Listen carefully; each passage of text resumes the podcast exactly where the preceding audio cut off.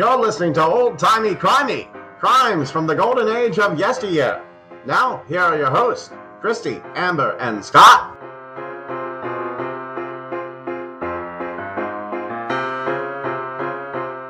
Hey, it's old timey crimey. I'm Christy. I'm Scott. And I'm Amber. And we are here with your weekly dose of historical true crime from 1950 and before because the good old days weren't always so good. Before we get started, we want to direct you over to our Patreon where you can find hours and hours of content that you haven't heard. There we have our weekly bonus episodes as well as our monthly extra extra bonus episodes where we go into some realms that we might not dig into on the main show. So at the $5 level you get access to all of that and a shout out on the show, which is a pretty good deal. So go and give that a try. See if you like it. This week we did some old timey newspapers. I read to Amber and Scott some articles that I had found of interest in various newspapers from 1853 to 1930. So it ranges all over the place. So this week we are finishing up Lizzie Borden, Lizzie Part 2. So we're going to talk about the trial. We're going to talk about the aftermath. We're going to talk about theories. And I have a couple of instances of just random weird shit that didn't fit anywhere else. So I, I have those too. So, uh, but first, I wanted to clear up a couple of items from last week's episode. Uh, that was cleared up as I actually finished reading uh, the the book by Cara Robertson that I used for a lot of this the dress burning that we talked about that was uh, it was said to have happened that was actually the sunday after the murders. That was made clear later in the book during the trial. Alice russell had actually witnessed it. So that uh, wasn't like right when the uh, you know police were there she wasn't just burning the dress in the kitchen which is kind of how it felt in the sources so, and we talked about the Pinkerton agent who was uh, the Borden girls hired to try to ferret out the true murderer. And I found a little bit more information. That was O.M. Hanscom. Hanscom? Uh, there's no way to sound say that. That sounds natural. and uh, he left after a week and we weren't really sure why. It was actually supposedly because the police were being hostile toward him because they thought his main purpose was protecting Lizzie, not actually finding the truth. And it was actually Robert Pinkerton himself, the head of the company and son of one of Allan Pinkerton's sons, who took it over after his death, who suggested that Hanscom leave.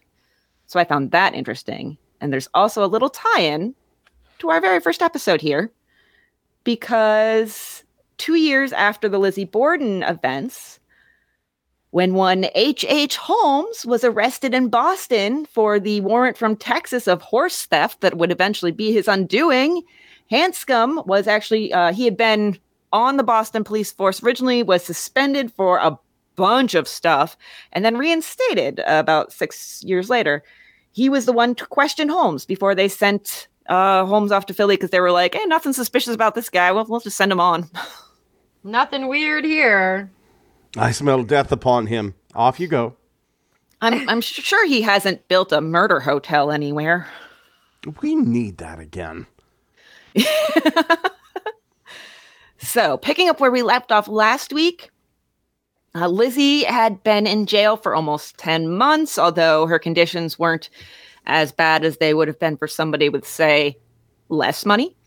Mm. yeah. The trial was held in New Bedford, Massachusetts, which is 15 miles east of where Lizzie came from in Fall River. And the Providence Journal called it one of the greatest murder trials in the world's history. They weren't even going for trial of the century, they were going for trial of all recorded history. Trial of forever. yes, the trial of Earth. So there's uh, the Evening World had a description from when the doors opened on the first day, uh, which was uh, jury selection. At the main entrance, the inquisitive females who had swallowed their breakfasts hurriedly or dispensed with them entirely made one of the prettiest rushes ever seen outside of college premises. Creepy. Dear God.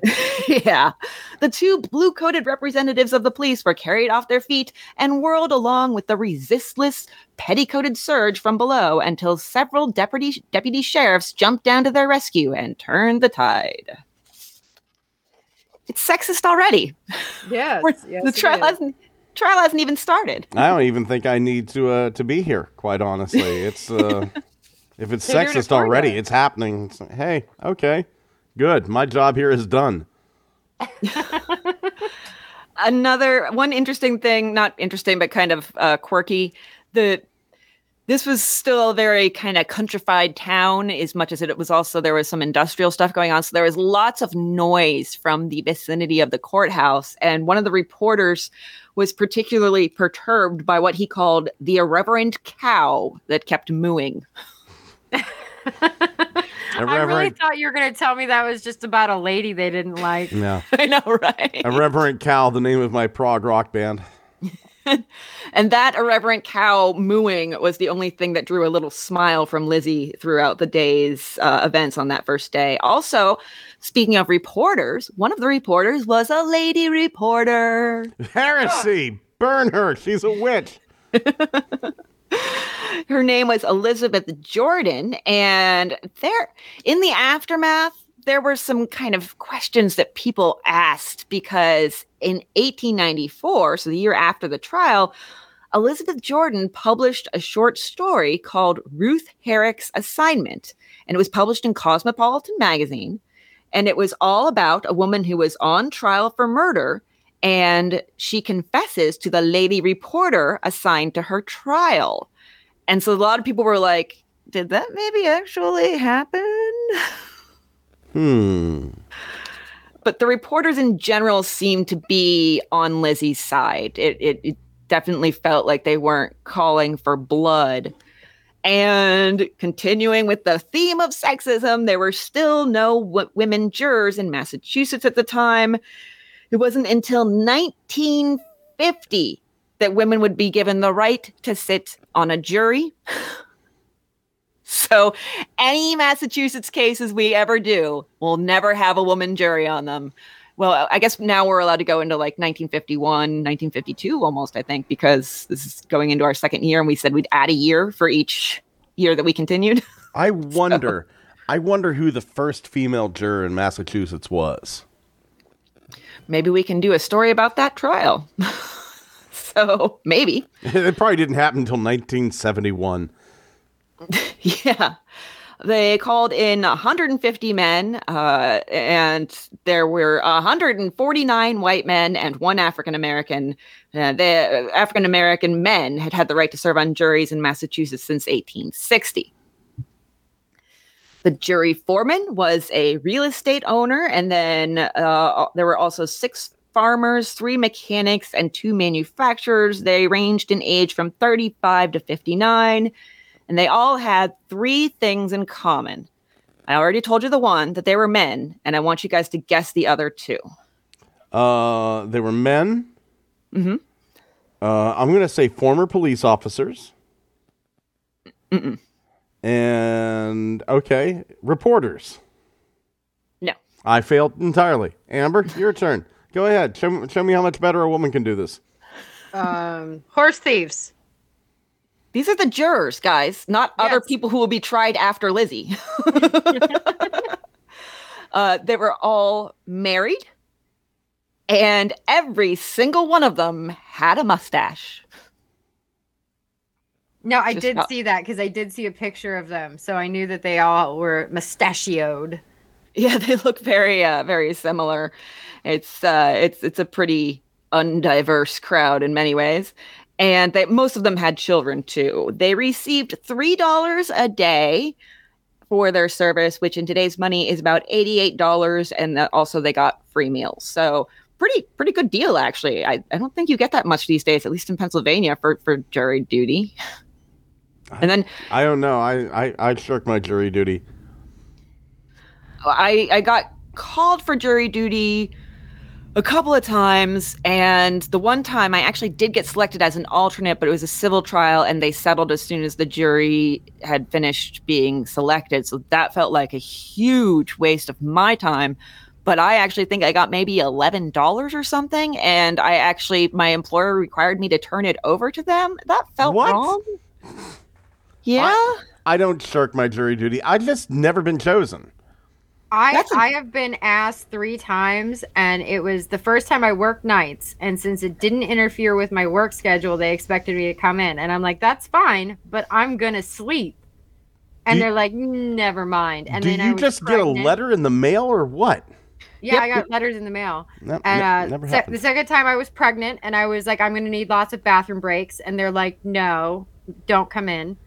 And then the third time I was breastfeeding, and I was like, okay, but I'm going to need breaks to pump. And they're like, never mind. And they haven't sent me anything since. I uh yeah, the first one ended with the settlement. The second time was actually all altogether I've been for select not selected, but I've been called for for jury selection three times. But the second time was actually grand jury. And I was going through a period of severe anxiety, ended up having a panic attack within the first hour of selection. And they basically like made me take one of my Xanax and leave. wow. yeah. And the third time, it was hilarious because they were selecting and they were going through the whole process. And I was going to tell them, you know, like, because I tried to get an exemption because of being a professor and they didn't respond to that. And so I went to the selection and I was going to say, I'm a, I'm a professor. I don't really have anybody that can take over my classes. You know, there, there's not really anything I can do about this.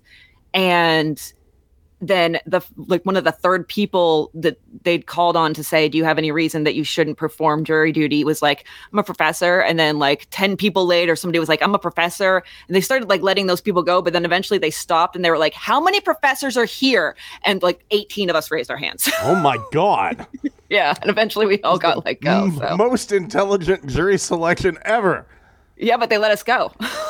so, and that case did go to trial, if I remember correctly. Uh, so, so yeah, it's definitely interesting. But I hate being called for jury duty. I always go, but I hate it, hate it, hate it. So, the jurors in the Lizzie Borden trial, after they were selected, remember this was you couldn't just call up your family on a cell phone or shoot them a text and say, "Hey, I got selected. I'm going to be sequestered," because that's what was going to happen. So they were allowed to shoot their family a telegram to say, "Hey, I'm going to be gone for a little while." Because the trial was actually expected to be rather lengthy. And now everyone had traveled to this, including the attorneys and the judges.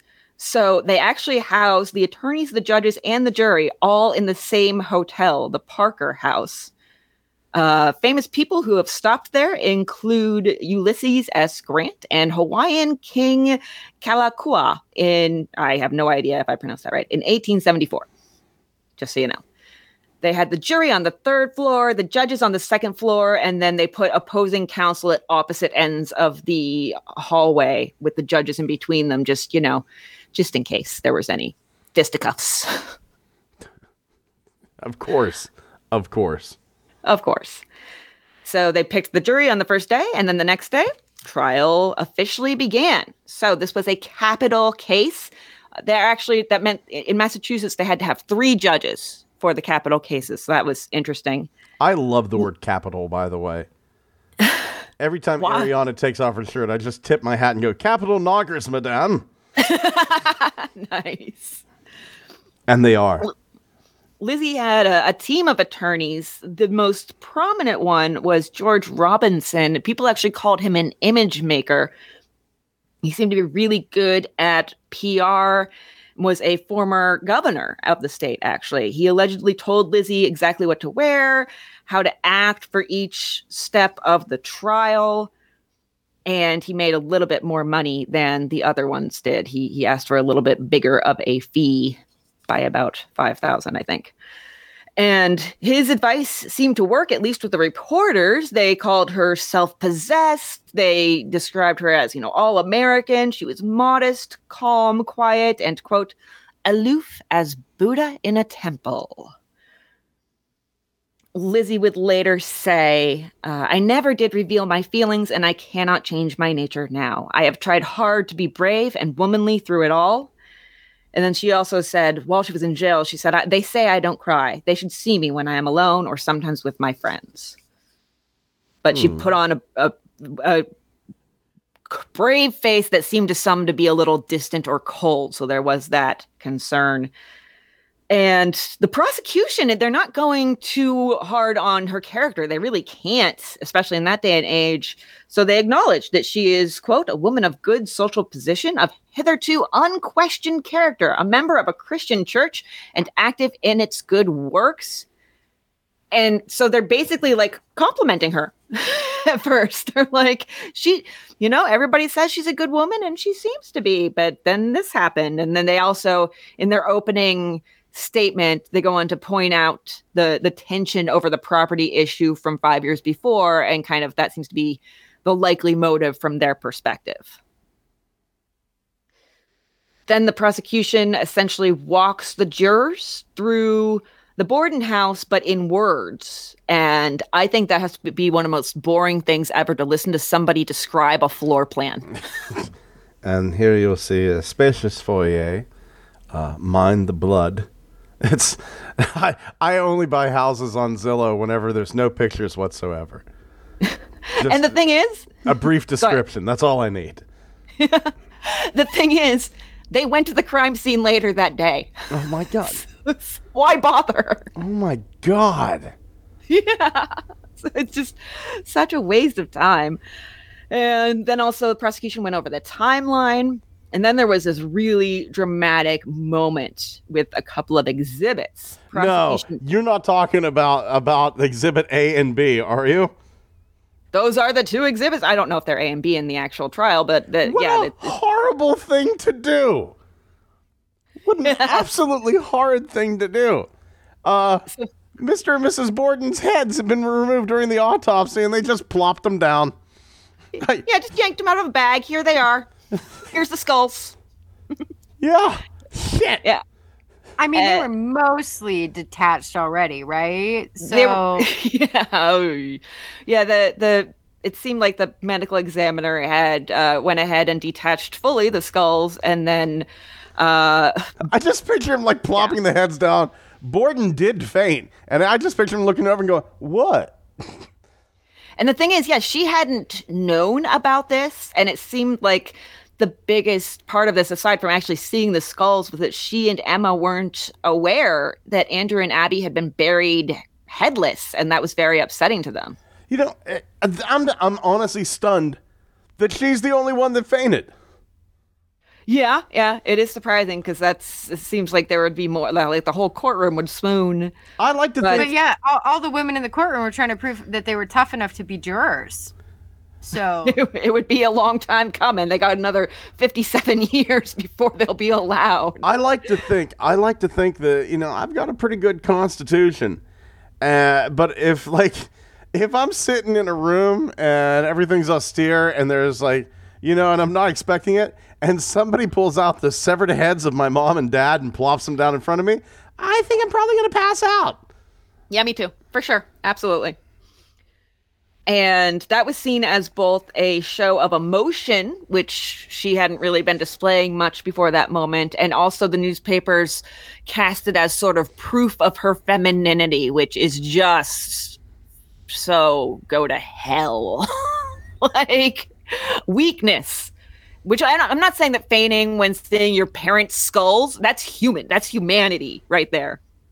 Uh, so, but it, they cast it as weakness, which to them is is her proving her femininity, which that association is is just aggravating as hell to me. They, they, she had actually carried smelling salts in her pockets, and I want to point out something about that sentence. She had pockets. Well, you're right. Things are much worse for you than they are for her. I'm actually wearing a dress with pockets right now. Oh, Things are getting better. I But- currently have no pockets. I have days when I have no pockets. Yeah, it's it's I will. so annoying, I have like two or three pairs of shorts that have no pockets in them. It is fucking annoying. isn't it? Yeah. I just yeah, walk these- through Walmart with my money in my hand like some homeless person. a wealthy homeless person because I've got money. But yeah, she had smelling salts in her pockets that she'd brought along. So they grabbed those and revive her, and the trial is back on about five minutes after that. And they also uh, broke out the hatchet uh, that they found and thought was the murder weapon. There'd been a couple of axes and hatchets found on the property, and the prosecution said those ones had been rolled out. This hatchet, it was interesting. It was broken. It was just basically the head and in maybe an inch or two of handle. And the prosecution insisted it was a fresh break, but of course, there were disputes over that later. And the thing that really drew their attention to it was it wasn't dusty like the other axes and hatchets. It was covered in ash, like somebody had been trying to maybe hide something or remove something. So their theory was Lizzie killed her parents, broke the handle off the axe, burned it, then washed the axe and tried to like hide any blood stains or make it look like it hadn't been used recently by covering it in ash.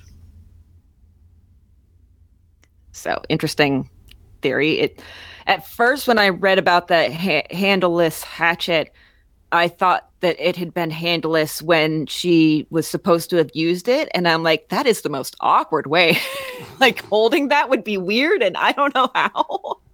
Like if you murder somebody with a handleless hatchet, I'm saying that's more impressive, and you should be let go because of that. So yeah, that was uh, the hatchet and the skulls. And after lunch, they, as I said, go to the crime scene. Uh, they take the train, and once they get to Fall River, there are over 350 people from the town and the places around it waiting to watch them tour the house and the neighborhood. They were taken on a little tour of the same path that Andrew would have taken uh, the very morning he was murdered when he he went out and did several errands before he came back and then was killed. And so that was pretty much that that day. And then the next day, the Fall River Daily Globe had this to say. The New Bedford man who comes home and finds it deserted need not be alarmed. There has been no elopement. The dear creature is probably in the crowd of morbid females storming the door of the county courthouse. and then this this dick said it's woman's day because of quote the multitude of new bedford's fattest and leanest of the feminine gender at the courthouse. Damn. yeah. They, they like to dig at the people who came to be spectators and i kind of understand it but at the same time the media also plays a huge part in engendering this interest. So like they're they're first of all they're insulting their own customers and their audience. Probably shouldn't do that. Second of all this is partly because the media has made such a big deal out of this trial if they hadn't then people wouldn't have even known to come you know so it feels hypocritical at best is my thought and this was interesting because of the placement of the bodies, especially Abby's being in that guest room. The engineer who designed the Borden house had done some line of sight experiments at the house, trying to see uh, for if, if Lizzie could have seen Abby's body in the guest room from the stairs. Because remember from uh, part one, she found Andrew murdered. And then it wasn't until a while later that she was like, Oh, I think actually Abby might be home. I thought she was away, but now I think she's home. Maybe somebody should check the guest room. And so they checked on that. And they also checked whether Lizzie in the barn could have seen someone entering the house if it had actually been an intruder. And even though this engineer was a, a, witness brought up by the prosecution, so ostensibly supposed to support their argument, his testimony ended up kind of falling on the defense's side, like, eh, not so much would have been able to see Abby's body body going up the stairs or see somebody going. It, it, it didn't really seem like it helped the prosecution very much. I so. I want to I want to like pull the architect aside and go why why no indoor plumbing? Why did you, why did you decide that the shit buckets uh, that the family has to go to the toilet in be right underneath the kitchen? I okay, just, so I just want to know your thought process uh, on the shit buckets. How long did we go before that was brought up? Uh, pretty good, pretty good. Not bad, not bad. not bad. Uh, I did actually. I'm feeling a little off today, so I didn't bring it up like before the show. the uh, the family like they went over the timeline of what everybody did that morning and everybody's mentioned they they had you know like the timeline when especially when bridget was talking about it first thing in the morning everybody would bring from their bedroom their slop pail and then Mm. empty it out outside so they also they did have the privy in the, the cellar that was not indoor plumbing but they also had uh basically shit buckets in their bedrooms like it was medieval times i mean i guess it's more convenient Did you hear what I just did there? That's something you couldn't do in the Borden household on a hot summer day. Deep breaths, not through the nose. yeah oh sleeping in the same room with an open i'm imagining probably open bucket of of feces and urine? No thank you. I'll pass. That's in the on in the summer? You're right. Oh Yeah, my gosh. Yeah. oh and I mean, and that summer was an oppressively hot summer. and everybody had had food poisoning multiple times after dinner so that slop pail was probably used repeatedly throughout the night. It just Oh looks like a big thing of hot chocolate, but it sure doesn't smell like it. oh you didn't need to describe it. Thank you. And yet I did. You're welcome. Yes you did didn't you? Yeah. so that was my uh shit bucket update for you. The first witness from the household sort of was john morse lizzie's uncle. But if you remember he was her mother's brother so not abby's brother or andrew's brother. He gave a detailed account of the 12 hours prior to the murder. There were really no big revelations there and then witnesses who had seen Andrew on that last errand run also took the stand. And actually, it's interesting because it seems like take the stand was rather literal. They just had everybody stand there in front of the courtroom. Like, no actual, you know, like sort of lectern podium sit at deal like they have, at, like an actual stand in, in courthouses. You just go up and you stand here. and I would be so uncomfortable. Now I'd like you to spell litigate for me. it feels very spelling bee ish, except with somebody's life on the line. Could you use that in a sentence, please? Pretty please. so yeah they there was nothing really revealing here either except i did enjoy that one of the witnesses was a carpenter named joseph shortsleeves Aw. i went to uh howmanyofme.com where they tell you how many people have your name in the country and there is currently exactly one joseph shortsleeves in the us and only 129 mr ms mrs or miss shortsleeves Wow. Okay, hold on. I'm gonna find this out. How many? How many uh, Scott Morts are there? yes we want to know Uh, let's see here. I know there's at least two. Yes, I am 13 years of older, although my IQ isn't. let's see here, and we're doing. Let's see. Uh, damn it! Come on. My name is Scott.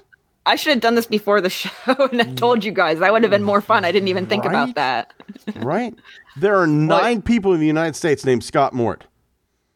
Oh, Amber is currently uh, involved in, in childcare. There's an adorable child on her lap, uh, snuggling with her. It's very, very cute. So I'm looking up hers. Uh, there are two people with her name in the US. W- one of two. You're almost one of a kind. Damn. So yeah. Yeah, how many of me.com is kind of a fun website. I forget how many of me there are. Uh, nope, typed my own last name wrong. I'm an idiot. So yeah, I have looked at this in in the past, but uh, there's 14 of me in the in the US. So Looking up my wife's name, there is uh, one or fewer people named Ariana Ooh. Mort. interesting. One or fewer. You know, none. So she's she's kind of like a Joseph Shortsleeves. Exactly. There's just one Ariana Mort, and I could attest to that. right. Yes, she's one of a kind and we love her. Yay. So after those uh, witnesses who'd seen Aaron Andrew testify, uh, then Bridget Sullivan takes the stand, and actually she'd been MIA since leaving the Borden house just two days after the murders. Nobody really knew where the hell she'd gone. she'd actually gone to jail, but not in that sense. She was working there and living at the New Bedford jail. so there you go. And the consensus seemed to be that she was dressed pretty well, maybe better than your average servant. So her clothing was kind of commented upon. I did try to find, there were a couple of brief descriptions of her clothing, nothing really descriptive enough that I could find exact prices for it from that time period because I was curious, but I didn't go too deep down that rabbit hole because it was it was hard to actually do that research with the little information I had. I just have to go with their reporters saying, "Hmm, that Van Dyke hat she's wearing with a feather in it must be quite expensive." Oh, I say that's worth two or three nickels. I don't know why I gave New England reporters a English accent, but uh, Reasons. Hoity-toity Reasons. bastards. Yeah. And she actually, we talked about the whole thing that uh, Emma and Lizzie called her Maggie uh, after the previous uh, servant in the household. She stated outright, yes, Emma and Lizzie did call me Maggie. No, it didn't bother me. And she didn't say that Andrew and Abby did. So it seemed to be just a thing with the sisters, which definitely makes them, even though she says, no, it doesn't bother me, it definitely makes them come off a little bitchy. Mm-hmm. and she established that all right so there was the whole thing with after the break-in quote unquote incident from a year prior. They they locked all the doors in the house inside and out all the time. And she established that yes the cellar door was locked from the inside that day. That would have been one point of entry for you know an axe wielding maniac. The side door the last she knew had been locked the previous night. And we know, as far as we are aware, when Andrew came home, that the front door was locked because Bridget had to let him in. He was actually struggling with the lock a little bit. And so uh, there, the question I have there is but did it get relocked? And it's not really clear, but at that point it was probably habit, I want to say. It does come up later that the, the spring lock on the front door, there were a couple of locks, but I think there was only that spring lock that they engaged during the day, was pretty faulty and people could just come in and out. So there is that at least. The Eric- locks might not matter at all because one of them was sucky. Ariana had this like thing she's paranoid about using every single lock that she that's on the door, right? And I'm not a fan of using like the little chain locks that are on the side, right? And it, it was a thing where one day we had left out the front door because I had parked there after work. And then whenever we came in, we came in through the back door. And I opened up the back door and the she had had the chain thing on and just the small force that I used to open up the back door ripped it completely off the wall. And it oh was my just like completely useless. It was only there for psychological reasons. well, sometimes those are valid too. Yeah, yeah. Might as well locked it with a piece of chewing gum.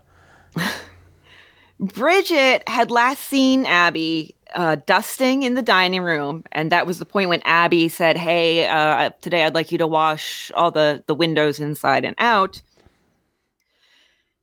Bridget started doing this, and then Lizzie said, "Hey, uh, I'm going to be around, so you don't really need to lock the side door." But you can if you want to. And then that's pretty much kind of left to lie there. And then actually, she they made a big point of uh, pointing out how she made several trips to the barn for water in order to wash the windows. So if a murderer did come and slip in the house while she was doing that, he would have had to pick just the right moment, like the moment when she's in the barn filling her bucket. At that point, he would have had to rush in to the house in order to not be seen. But at the same time, if you're busy doing a task, you know, it's something rote and routine, you're not really paying attention to your surroundings super hard sometimes. So that that argument didn't I'm going to go ahead and say it, hold water for me. Uh, Sometimes I have to. I just can't not. no, it really doesn't hold water though, because I, I mean, like, I, I, I don't know. I guess you could have like that false sense of security, but I don't think you're really paying attention unless you think somebody's going to break into your house. You know what I mean? Like, it wasn't a super high crime rate back then. She had really nothing to be afraid of, so she wouldn't have been like looking to see if like leaves were bent anywhere. Yeah, the year of the, the the Borden murders, that was one of three in that year. So no real reason to be hyper vigilant and constantly glancing at the house. Just and if you're doing a task that you do all the time, you might really daydream and pay absolutely no attention to your surroundings. So yeah, I don't I, I don't see it, but okay. They did make a deal out of that. Then Andrew comes home, she lets him in, and then interestingly, after this, Lizzie is actually she's pretty focused on the, the locks on the doors that day. She tells Bridget, "Hey, there's a big sale. I might go out and go do a little shopping. So if you go out, make sure you lock up because you know my dad will be gone. Abby's out, according to her, and then the house will be empty. So we should definitely lock up then. It's interesting, I think, that she had such a focus, according to Bridget, on making sure the doors were locked. But Bridget was like, she was feeling she was feeling really really shitty from the food poisoning. She had actually vomited that morning. She just had to rush outside from the kitchen and vomit probably right after andrew came by with his slop pail for you know no connection to those two incidents. Um, and not not one. And so she was like uh, no i'm gonna i'm, I'm just gonna go take a nap she's like i'm not going out and shopping.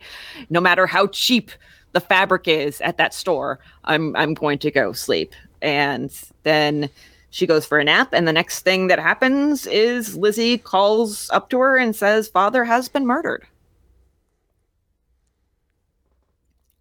Uh, she's cross-examined by the defense attorneys. That's when she says the family was really nice. I didn't mind that the girls called me maggie i never saw any sort of conflict or arguing in the family. They were pretty peaceful. Although this was a different story than she told in the aftermath of the murder when she said to a detective's wife that she'd actually tried to leave previously three times because of unpleasantness in the house. And one time she had to be she had to be given a raise in order to co- be talked into coming back. Boy, I've been there. See, I don't I feel like she's not being 100% truthful or enough time has passed that her memory is is faded a little bit and it's not as important for her to to bring it up. I don't really know what I, I feel like it's definitely true. Christy, have you said. ever had an uncomfortable job? Um, I'm a woman. I have boobs, and Yeah. there are, are men in the world. So yes, Okay, fair enough. Wow, feeling a lot of gender hate coming from you today. No, it's not you. Uh, it's the guy who walked past me when I was at my first grown-up job when I was wearing a shirt that said 24 on it and said, uh, "I think that number should be a little bit higher," while staring at my chest. That's not funny. It's better to say, huh, 12 apiece. But anyway, it actually, oh, that's funnier. yeah, that is, that is. But I don't, man, I, the, like the, the, the, the tinge, the hate of a bad job never leaves you. Yeah, I, I, I, guess I just demonstrated that with uh, Right. the description of that guy who blatantly came right out and said that the sexual harassment seminar we went through my very first week of going there was because of him. It's it's never a thing. Like no matter no matter what job I've ever gone to, I've never looked back on my previous jobs and went, "Wow, I really missed that job. Things weren't really that bad there." Yes, they were. That's why you left. Yeah, I guess you don't get kind of those rose-colored glasses about bad jobs. I remember my good jobs with uh, a lot of fondness. I, I've had some good ones, although you know every job comes with its trials. But yeah, I kind of think that Bridget had some reason that she was kind of glossing over any bad things that happened in the household. It could have possibly been maybe out of loyalty to the family, not even necessarily Lizzie, but even just Andrew and Abby, feeling that, you know, as a servant, what goes on in the, with the family should be kept private and it's not her place to tell the world, especially when there are reporters there who will literally tell the world. So maybe that played into it, some sense of propriety. Possibly. I feel like I might have just hit on it there, but I'm not mm. 100% sure. I think you Yeah. have. You know what? Hold up, because she was working at the jail, so maybe she was afraid that Lizzie was going to be come to the jail and kick her ass. I mean, she was working at the New Bedford jail. Lizzie was at Taunton, so she wasn't at the same jail. But if she did end up getting, uh, if she ended up getting found guilty, maybe she would have ended up at New Bedford. I'm not actually really sure. But it was a jail. They would probably send her to an actual prison. So it's my thought. But Bridget might not know that. So you might be right. Oh, I don't know. It's interesting. It's, it's definitely a question why her story changed. And then uh, the defense did manage to find a tiny little crack in her statements that made it possible that the side door had been left unlocked. It was kind of vague and it was like, oh, well, you know, they, they, they basically got her to admit that maybe the side door had been left unlocked. So there was a possible point of entry for a crazed axe wielding maniac. And day three of the trial, Dr. Bowen, the family doctor, if you will recall from the last episode, he was the one that Lizzie made such a scandal with by going to church with him once. Exhausting town. Exhausting. I'm tired just thinking about it. so, oh yeah. He comes in, and we had talked about how originally he said that he thought that Abby had died by fright. He denies this. He's like, no, I just thought that she fainted. And I think that he made a point of saying that because maybe he, he got some shit for it after the murder, you know? like people were like, oh, she died of fright, huh? What kind of doctor are you? And he's like, no, I How did you miss this? yeah.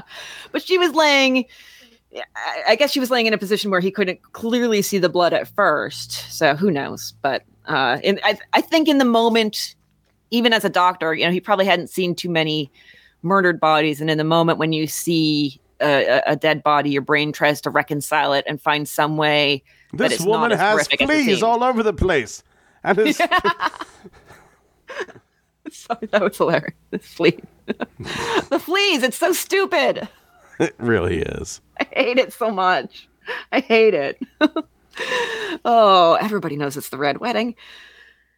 The prosecution is really banging hard on the whole dress thing.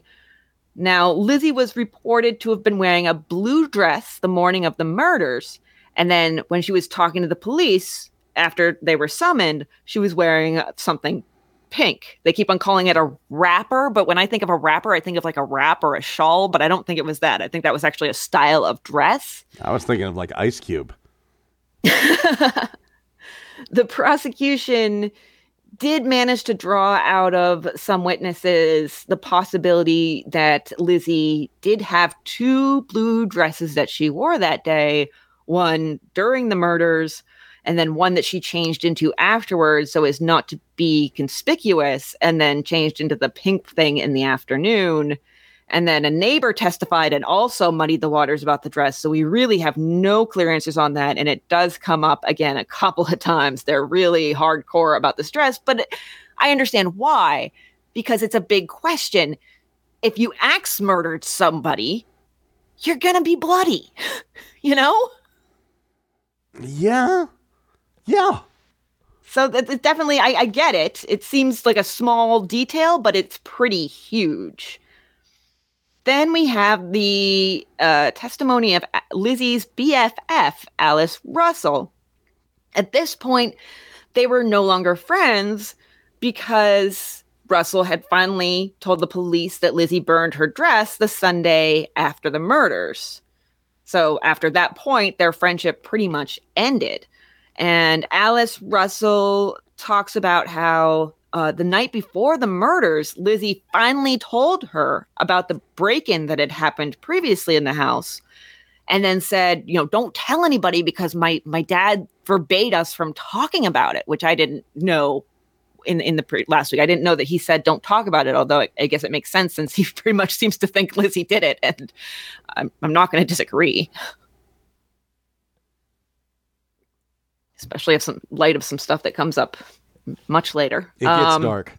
It gets real dark. it's so weird. So she had uh, stayed with Lizzie after the murders. And when she said, when Lizzie was going to go burn the dress, she said, Oh, you probably shouldn't do that. And then the next day, the Pinkerton the girls had hired was asking about Lizzie's dresses. And Alice was like, I knew that was a bad thing to do. She lied to the Pinkerton. She lied at the inquest. She lied at the grand jury. And then finally, she returned to the grand jury because she was like having sleepless nights over not telling the truth about this dress. And she told them the truth. And there is yet more dress stuff to come. Don't you worry. It's like the Clinton impeachment all over again. Yeah. and then Marshall Hilliard, one of the, the law enforcement in Fall River, uh, revealed that he thought Abby's blood was coagulated and dark, while Andrew's blood appeared freshly spilled. Then we have Assistant Marshal Fleet on the scene. He, he had been on the scene and he says, it, This I found interesting.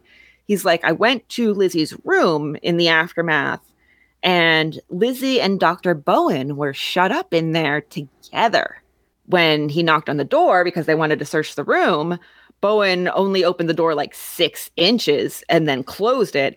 But then it was only a minute or two later that he opened it up and let them into search. Later on, it's explained as well, yes, we have this woman whose parents were just murdered, and there's a house full of strange men not only police but also reporters who would just open the door whenever they felt like it. So yeah, we locked the door. I mean, that makes perfect sense, doesn't it? It really does. I would do the same thing if you know I needed to get away from this, and he's you know close to the family and is also a doctor. So if she has any medical needs, because he also would later prescribe her morphine for sleeping and everything. Yeah, it makes perfect sense. I, I totally get it. At first, it does seem scandalous, though. This episode is sponsored by Podcorn. We love podcasting. We absolutely do. And that's why we love Podcorn. If you haven't heard about Podcorn, it's an amazing platform that connects podcasters like us to brands that can sponsor us. All you have to do is surf through all the available sponsorships, find the ones that are right for you, and make your proposal. And what's great is that you can write your proposal or record it, so potential sponsors can hear your voice and delivery and get an idea of what your sponsorship might sound like. What's even more fun is that we're running our own campaign on Podcorn, sponsoring other podcasts. It's been so amazing to see it from the other side, and we've connected with so many fantastic podcasters. Click the link in our show notes to sign up to Podcorn and start browsing sponsorship opportunities today.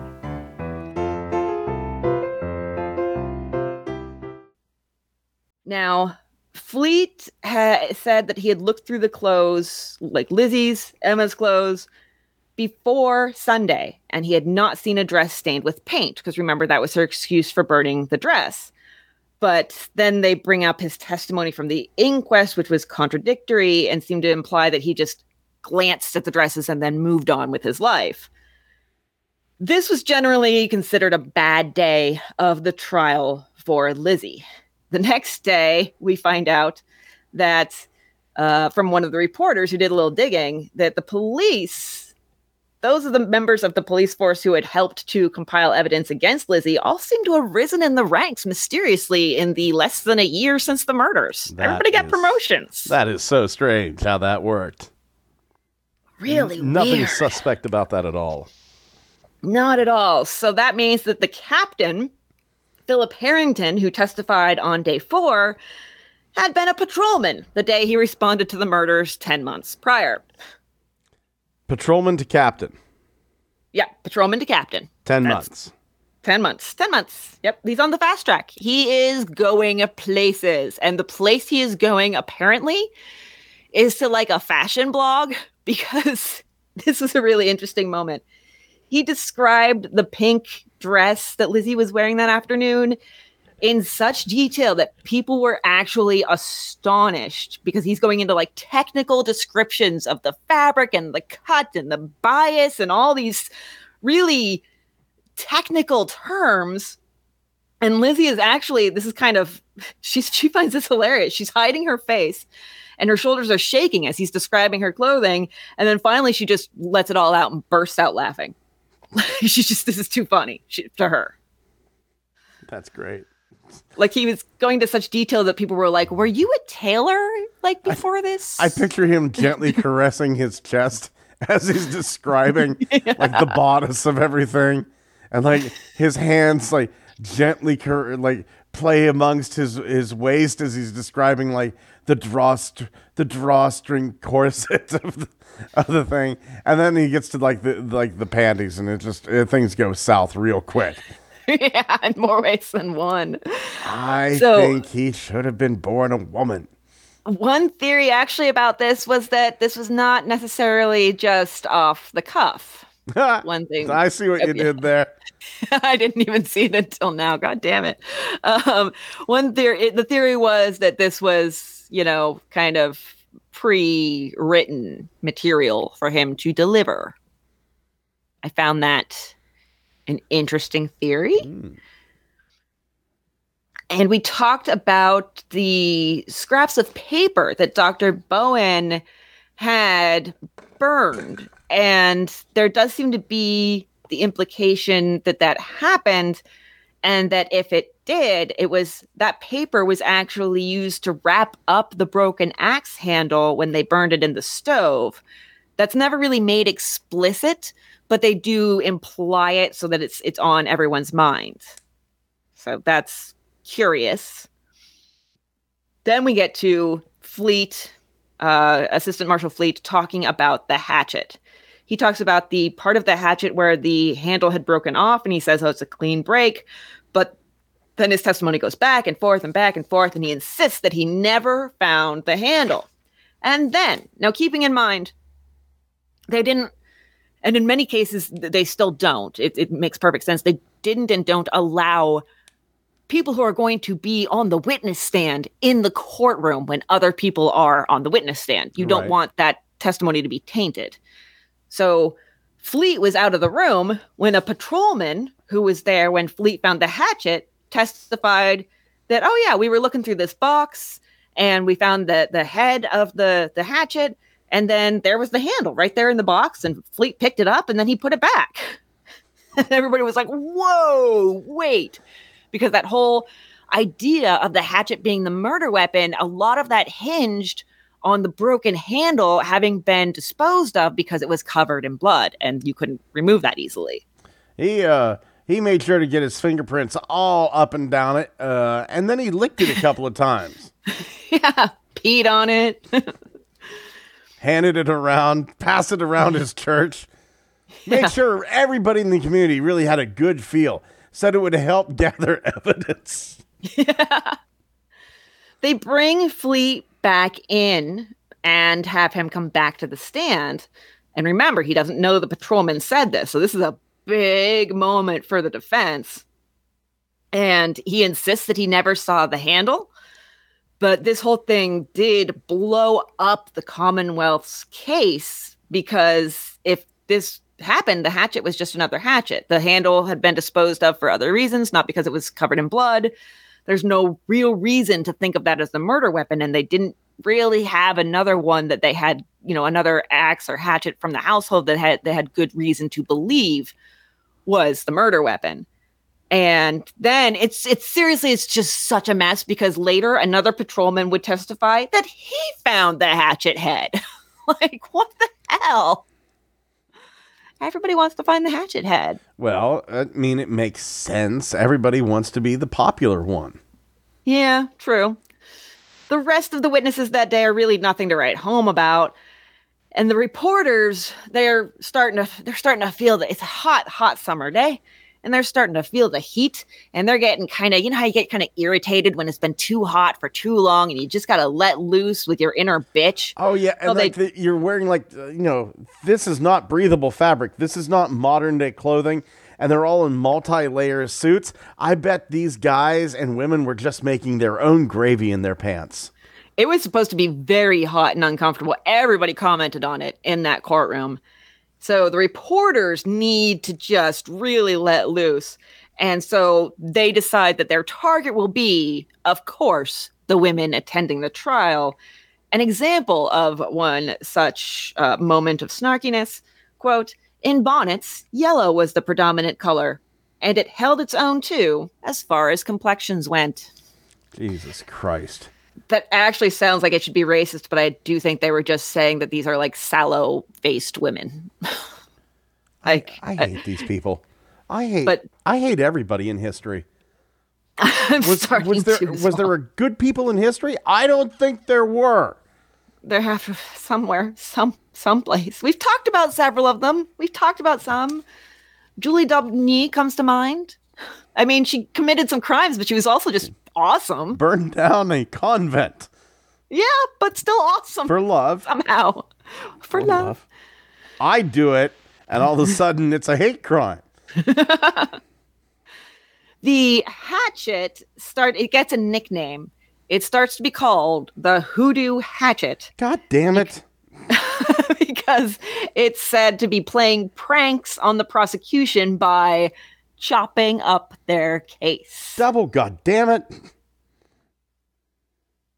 As for the handle, it's never found, but it is looked for, and then it's unclear who is able to look for it because a, a policeman does testify that yes, uh, after this whole big, eh, you know, revelation about the handle, I went to the Borden house to look for it, but uh, I wasn't allowed in, and then that's kind of just allowed to drop, and then somebody else on on Lizzie's side was there. Uh, honestly can't remember who because I didn't put this in my notes, but somebody was else was there looking for the handle. I'm sure if they had found it, they would have come forward because if they're on Lizzie's side, they're they're helping. But who knows? Maybe they weren't on Lizzie's side. Maybe they maybe it was the murderer and they wanted uh, her to go down. So I don't know. In my opinion, nobody was on Lizzie's side except for Lizzie. Everybody else was on their side. Well, I don't know. It kind of feels like she actually has a lot of people on her side, just from my reading of it. It feels like the reporters rather like her, and her attorneys like her. Although eventually they'll they'll kind of break with her after the trial, and the people seem to be cheering for her. And even we'll find out the judges have some feelings. So it's it's really interesting, but the defense their strategy was basically do you see the commonwealth's case? It's all holes. They're going to poke and poke and poke at all these holes and all the the contradictions of the witnesses and they do a lot of this through cross examinations so for example the prosecution said given the, the time of death and everything that it was probably between 8 and 13 minutes from when lizzie murdered andrew to when she called Bridget down. And the defense made sure to point out that, okay, so in that 8 to 13 minutes, she changed her dress or tried to wash blood off of it and then hid it, washed blood off of her body, her face. You know, I'm sure somebody would have gotten on her hands, even if she was wearing long sleeves, which hopefully in August she wouldn't be. washed, you know, cleaned up and hid the murder weapon somewhere that nobody could find it in 8 to 13 minutes. They're like, um, did she somehow become the Flash? Ooh, good DC reference. Thank you. It You're just came to welcome. me. You're welcome. Ezra uh, Ezra Miller or Grant Gustin? Um, I remember a cartoon in the 90s I used to watch. What was that? Uh, uh, you there was a cartoon in the 90s? I really feel like there was a Flash cartoon in the 90s that I watched. There, there was a uh, there was a live action TV series in the 90s. Okay, then it was that. Okay. so, So I gotta say, then Grant Gustin by association, because the actor that played the Flash in the '90s plays the Flash's father in the TV TV series, which is Grant Gustin. oh, okay, cool. Well, now I know what side I'm on, apparently. And apparently, Amber likes Ezra Miller. That's just just what's wrong with you, Amber? That's not the right answer. No, he's the answer in so many crossword puzzles, though. Ezra Miller? Ah, yeah, because That makes sense. Ezra. Yes, yes. That's that's why it immediately was like, nope, that one because I use it in crossword puzzles all the time. I really, I think my favorite Ezra Miller movie was the one where he picked up one of his fans by the neck and began to choke her. Okay, then. the prosecution also pointed at stuff like uh, policemen who testified a, a policeman testified that yeah, I helped search through the girls' dresses and I didn't see a single blue dress. And meanwhile, between Lizzie and Emma, they had ten.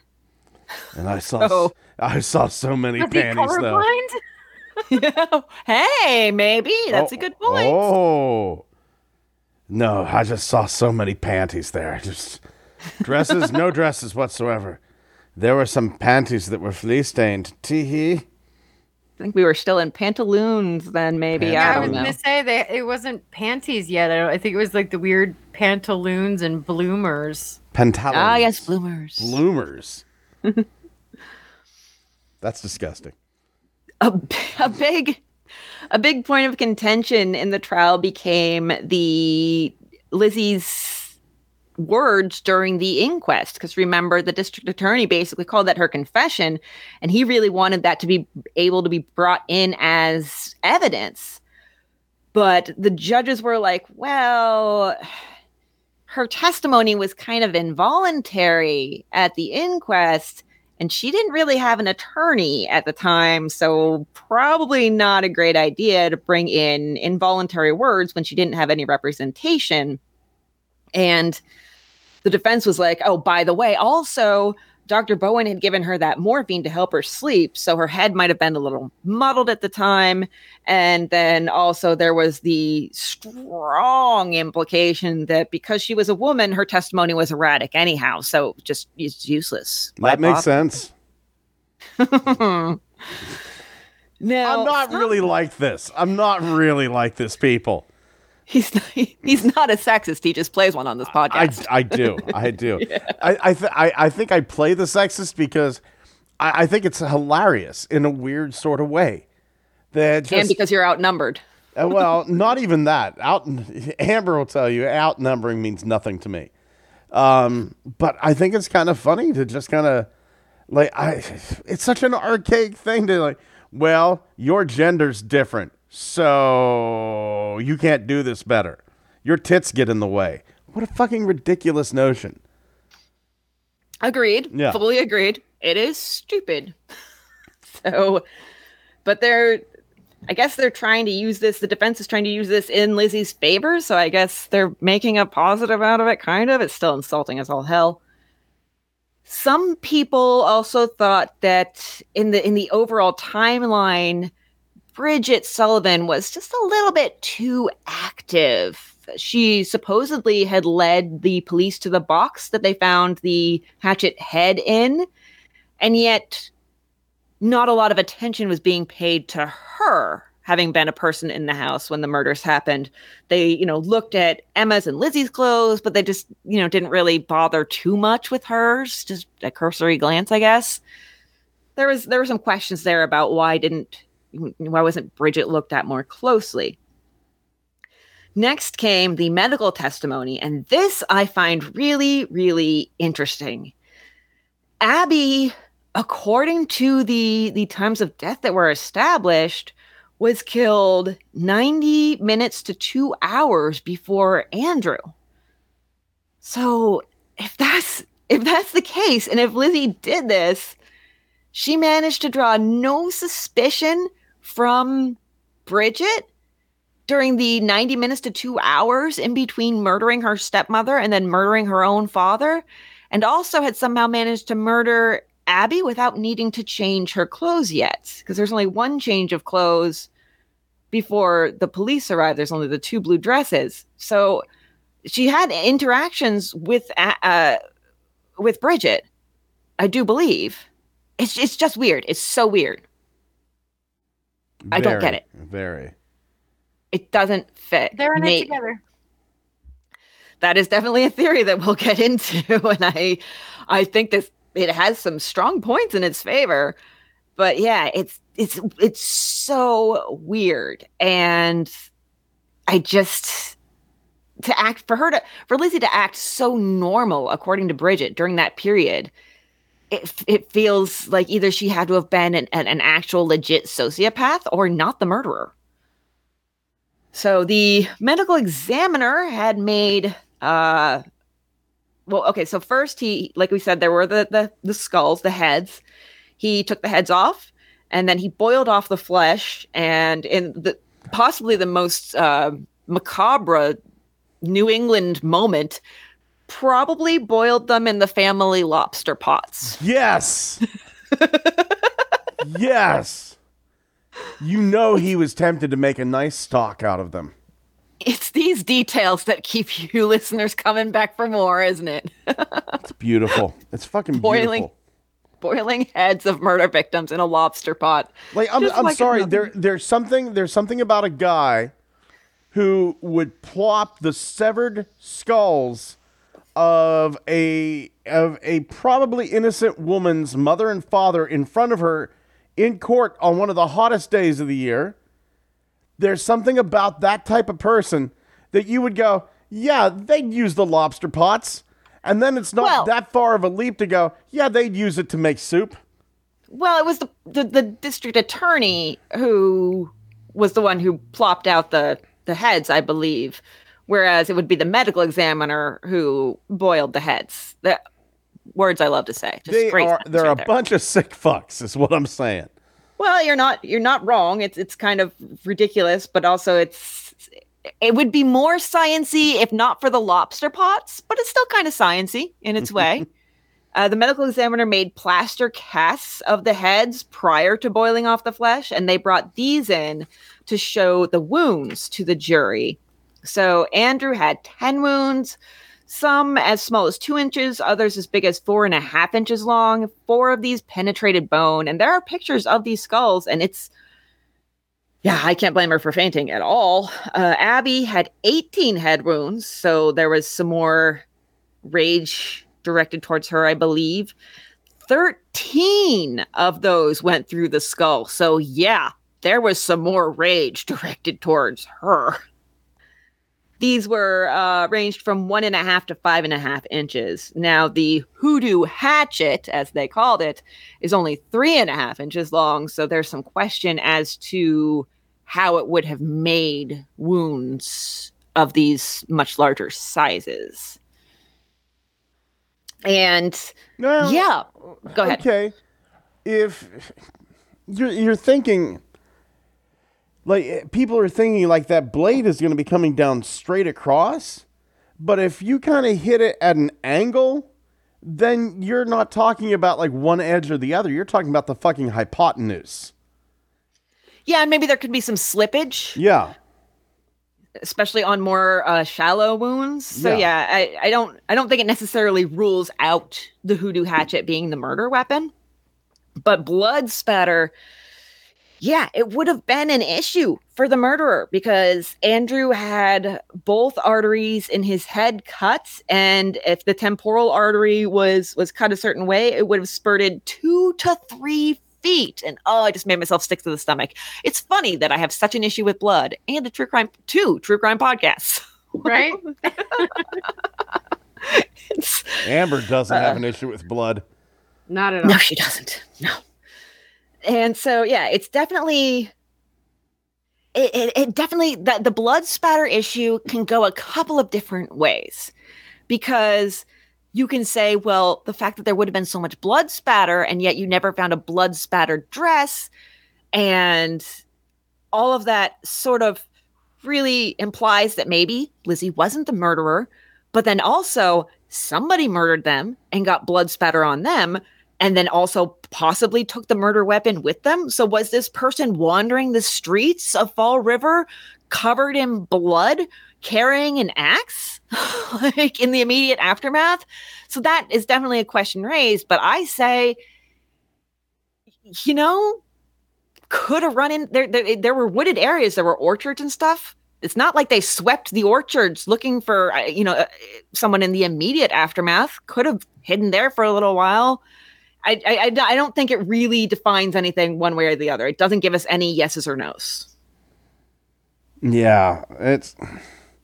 I think people people tend to people tend to look the other way, and I really think that yeah, you could probably walk down the street of Johnstown covered in blood, and I think that you could probably get away with it.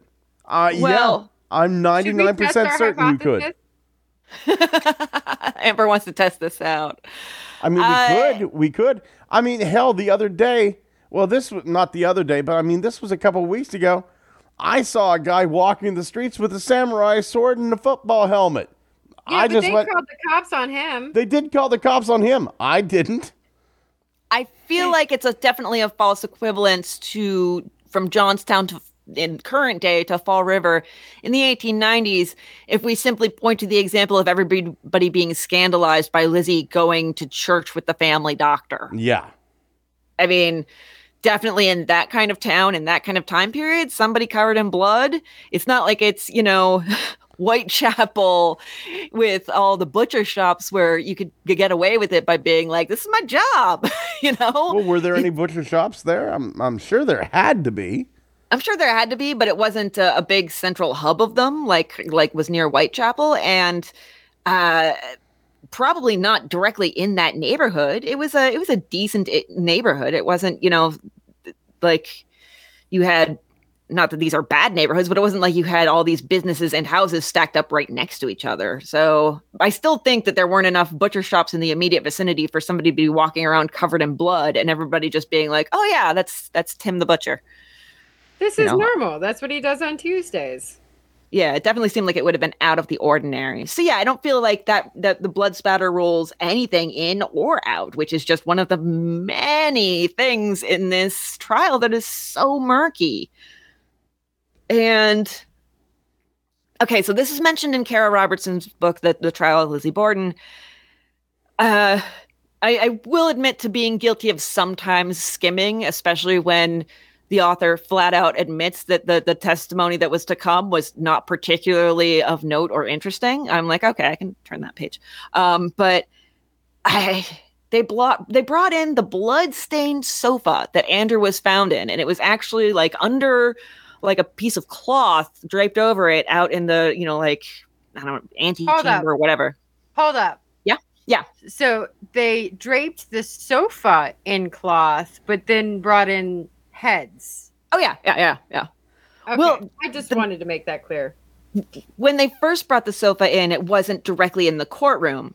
It was in like the big like vestibule area. I don't know what to call it. Um, so it, it, it was definitely subject to passersby and, and, and interested onlookers being able to lift up the cloth and look at and touch the sofa because they did. Okay, I was gonna say I was actually really hoping that people sat on it thinking it was like grandma's house and she just covered the furniture. that would be absolutely beautiful. Yes. I so they bring wish- it in and all these women go, Oh oh no. This is this is such a comfy couch, and it's so crunchy.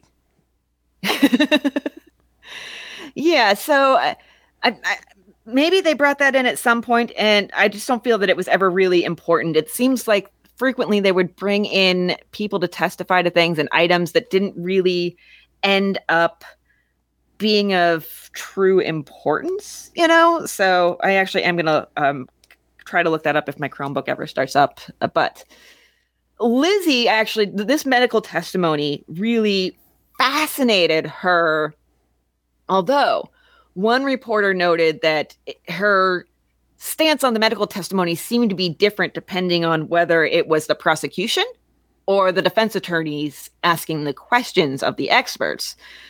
When it was the prosecution, she actually would like hide her face, like behind her her hands or her fan. And when it was her her attorneys cross-examining, she would sit there in just absolute rapt fascination so it's definitely her reactions are are interesting although sometimes they might it's But you know definitely what? like how the hell would you react if you were on trial for murder? Whether you did it or not. You're going to probably react negatively for the people trying to put you in jail and positively for the people trying to keep you out of it. i Lord fully knows agree. I would. Yeah, right? yeah i feel they read a lot more into her reactions without really thinking about the emotional reasons behind them You'd think the woman doesn't want to go to jail. Well, duh. yeah you'd almost think she wants to be free for the rest of her life yeah imagine that silly woman. What Ah. woman wouldn't want to be taken care of in a spacious cell of eight by eight feet? Now, I, I will say that when they examine the actual skulls, when the uh, you know the they have the medical experts up there and the defense attorneys are like matching the you know showing off the the particular wounds on the skulls and they're matching up the the hatchet with all that they do take lizzie out of the room because she definitely can't handle that if she couldn't handle it the first time she saw them.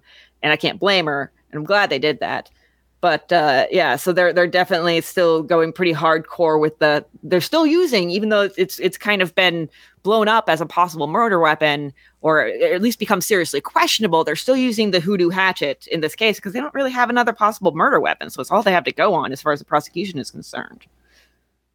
So the tiny, there was a, a tiny spot of blood on her underskirt, and that had been sent off to be looked at and it was so tiny that it was one 32 43rd of an inch. This was a pinprick of blood. Could have been fleas. It could have been an actual flea. It could have been an actual flea, like literal, not even like figurative. Right? Oh gosh. No, no innuendo here. It could have been an actual flea. And as far as that's concerned, they did establish that they couldn't exclude menstrual blood from being responsible for that flea. Um, but they, uh, the thing was, is that because of the standards of propriety at the time, I guess, and what was proper to talk about in public, no one would really look directly at that possibility or the that of the uh, bloody rags found in the basement that it was said, well, oh, those were because she was having her period. They wouldn't really look at that one way or the they they always tried to kind of sidestep it and find their way around it and not look directly at it because it was, you know, polite society and also you have this courtroom full of women and God forbid we can't talk about the exact thing they experience every single month in front of them. I don't trust anything that bleeds for five days and doesn't Days die. and doesn't die. You think I didn't hear that when I was 16? yeah. Actually, just- from you're uh, a woman, so you need to be reminded every once in a while. it was from a, a good friend uh, who was who was gay. So he he he really lived up to his word. Are you willing to suck a dick to, to make this work, Scott? No, I'm not. no, I'm not. No. I just realized more than half the world sucks dick. Yeah, yeah, you're not wrong. Then the prussic acid that Lizzie had supposedly tried to buy from the druggist. There's some testimony about that. Again, it's weak, just like it was in the inquest. And then on June 15th, after eight days of witnesses, the prosecution rested. But because of all these le- little legal scuffles over what they could and couldn't bring into the courtroom, it wasn't really a good ending for them because they had the previous day they had a witness that they brought in and they didn't expect that to be the la- last witness that the jury heard because they expected to be able to bring in more evidence but the judges put the kibosh on that. So the last witnesses that the jury heard were not really impressive or terribly helpful towards their case. And you want to you want to start and end your case on a high note. It's called primacy and recency I've been out of the classroom for too long, so now I'm teaching people. But people remember best the things that they hear first and the things that they hear last. Those two things, your most powerful points. It was kind And of it was kind of said that the same thing was said in in uh, music co- college. You want a strong start, you want a strong finish to your song, but if you mess up playing in the middle, just keep going. Start strong, end strong. That's all anybody ever remembers. I have always, uh, I, I played violin for like, from like third grade to my senior year in high school, and I still have a violin and, and pull it out from time to time. But I have always been the worst at just glossing over mistakes. No, I want everybody to, s- to stop and go back so I can do it right. I don't like having messed something up. I'm terrible at it. It always it hurt a little bit of my soul every time I had to keep going after making a mistake. I wanted to say, "Hey, wait, I messed that up. Can we go back?" but no, no. Apparently, I need to do that on my own There, time. there is There is no mistake in the world big enough that you have to stop for it. Yes, that is very true. Uh, I do that when driving. I've hit seven or eight people now, and I never oh, stop. So yeah, the prosecution's case is over, except for their their final statements. So it's now the def- defense's turn, and they are going to do their thing. So they start with anyone who saw or heard anything weird in the neighborhood in the lead up to the murders. So weird sounds. There were several sightings of men lurking or even sleeping in the area, just like on the sidewalk, I guess. And one who said that possibly around two months before the murders, she saw a man arguing with Andrew Borden and overheard the man arguing say, You have cheated me and I'll fix you. But the judge, they actually don't allow this testimony in because they feel it was, you know, she was like, ah, it was probably around two months ago. And they're like, eh, that's too far away chronologically. Nobody can hold a grudge for longer than two months. They've never met me. I've been working on one for about six years now. I swear I- to God, I will see that man in a grave. I've, I've got a, I've got a couple actually. so Tell So, us more about your evil grudges. no, never. I'm in trouble, Amber. Yep. it's not you. This- if this- it is, you'll know. Yeah, this whole thing is this whole podcast has been an elaborate scheme to get back at some some wrong I did, either real or imagined, ten or fifteen years ago. well, he always knows where you are. Yeah, that's true. Yeah. So yeah, the defense is bringing these people in, but some of them aren't allowed to testify. There's also, again, like I said, this is when we get the suggestion that the front door lock is faulty because the day of the murders, in the aftermath, when there were like policemen and reporters coming into the house, and there were reporters from multiple papers present in the house that day, especially local, there they were just able to just walk on in. That spring lock on the front door seemed to be not so secure. surprise, surprise. Keeps no one out. I have to say that the defense really does a great job of introducing reasonable doubt here. They really, they really do. This actually, this first day of defense testimony, I love this. It was such a good day that Robinson, remember he's the former governor called the image maker, he had worn a nice brand new pair of trousers that day.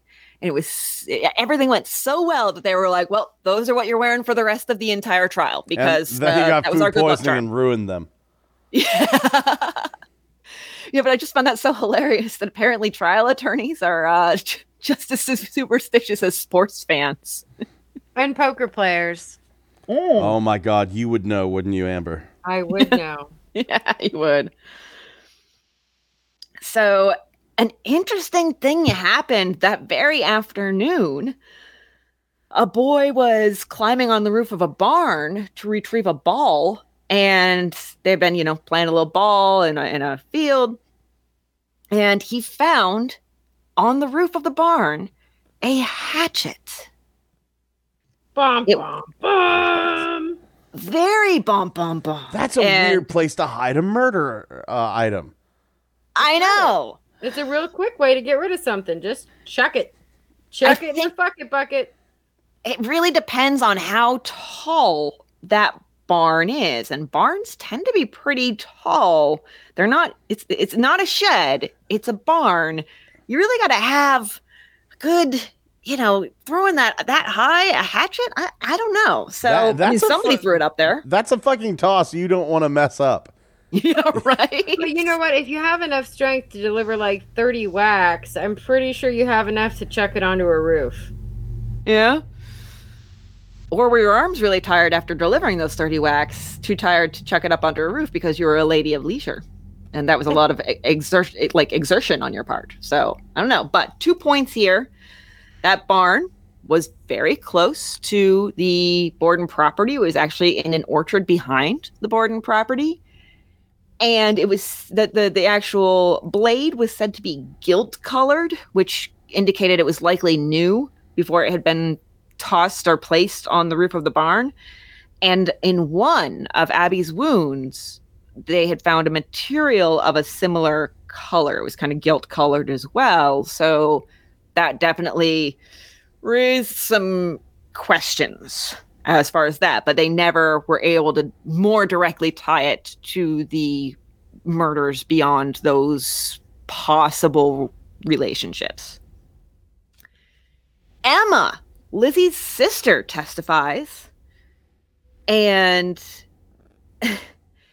remember in episode one of this Lizzie Borden thing, we talked about how the matron of the jail had said that when Emma visited Lizzie one day, they had an argument about Emma telling their lawyers too much. And Emma's like, never happened, basically. And there is so much more that goes on with that, but it is a lot of minute, like complete minutia. And it's just, it, it's too much.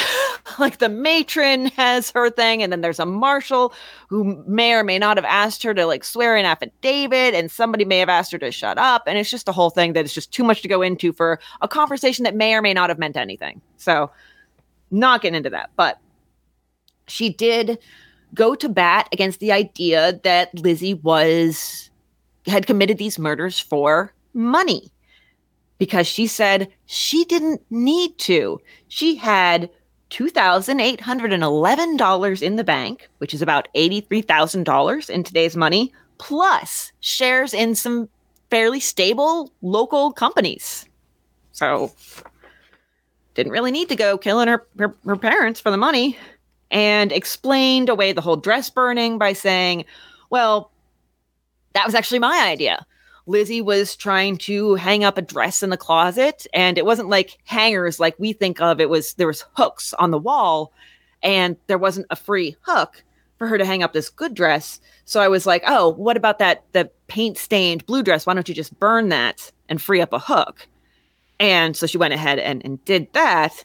But there was this wasn't really the prosecution could have done a little bit more with this because immediately my thought it was because anytime I try to get rid of an item of clothing that I'm not donating, if, if it's like too crappy to donate, my my pack rat of a husband snatches it and runs away laughing maniacally to his dragon horde of rags.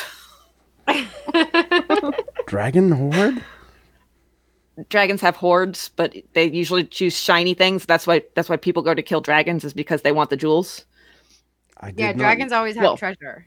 Also, also the, the dragons are probably breathing fire and killing everybody. But there's there's a, there's jewels too. So Mostly uh, treasure, yeah. but but his his his is rags among other things but yeah he he we cannot let something go unless it could be good as a rag he does examine things he's like oh not really absorbent because i'm a woman so therefore i'm only well allowed to wear like 10% cotton apparently We have- Clothes. We really do. we have what The worst clothes. I know it's like he can walk into any store and buy a like a 100% cotton sweater for $10 and every single sweater I find is like 90% polyester, which is a terrible fabric that I hate touching. Ugh. Anyhow. But yeah, so the fact that, all right, so think about Andrew Borden grew up kind of on the poor side. Father was a fish peddler, did, you know, manage to make his wealth, but he was known as a thrifty dude. And it wasn't like Abby had grown up wealthy. She was seen as possibly beneath him. They would have a rag bag in that house. Oh, I'm sure. So why not use the, the blue dress in the rag bag? But it, You It could was have made that pads for your next fleas. Mhm. there you go. Your flea rags. Horrible episode subtitle. I'm Horrible. disturbed by all of this. I wish I hadn't said it. I've regretted saying many things on this podcast, but that's in the top 10. Wow. Yeah. Flea rags. Oh, I hate it so much. I hate it so much. Stop saying it. I will. I will. Say it Um, more. I won't make it the episode title. But yeah, like there was the idea of, oh, well, maybe she sat down and, and cut up some pieces that would be okay, but a lot of it was paint stained. So like they they wouldn't have been great for being rags to like absorb things. So I don't know, but it was just kind of odd that it, it didn't even get brought up. Even the defense or sorry, the prosecution wasn't like, hey, well, why didn't you save it for rags? Because you're in a, a thrifty family. But then again, also, uh, the person who had been the thriftiest in the household was not alive anymore. So there was that. Lord Maybe. knows, like my mother was thrifty too. We reused Christmas wrapping paper.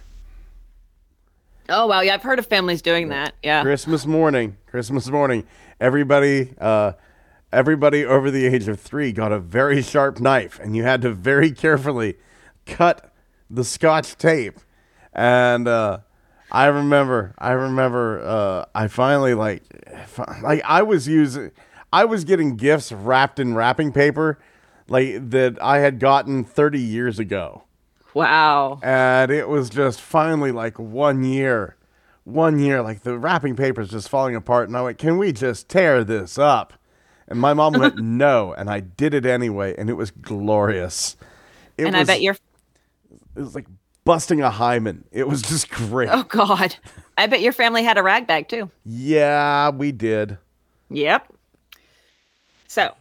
Shit there are a few more witnesses brought to contradict stuff established by the prosecution's case, and then the defense rested. Now it was a Friday. Closing statements were left for the beginning of the following week. Everybody has their weekend. Monday comes. Of course, the courthouse is absolutely mobbed by all these fat, skinny, yellow, sallow complexioned women of morbid curiosity. You know, I'm sure they found as many insults as they could to throw at them. And so closing statements begin. And these closing statements actually they'll last longer than one day. So there's a lot of talking and I don't know how people had the patience. But an interesting note that's brought up by the prosecution that I hadn't really put too much thought in was so Lizzie had stated that Abby originally she was like, "Oh, Abby wasn't home. She got a note summoning her to the bedside of a sick friend." But never nobody ever found that note. But not only that, the person who wrote that note, the person who was ill, none of those people came forward. I mean, the ill person could have died, but if there were people around them, somebody to write the note maybe or deliver the note, it's weird. And it's definitely a big hole in Lizzie's case, I think. The judges have further commentary. Uh, okay. It definitely seems like they're given a lot more leeway to direct and instruct the jury than happens in today's cases. We've seen this in several British cases, but I haven't seen it too much on uh, you know this side of the pond.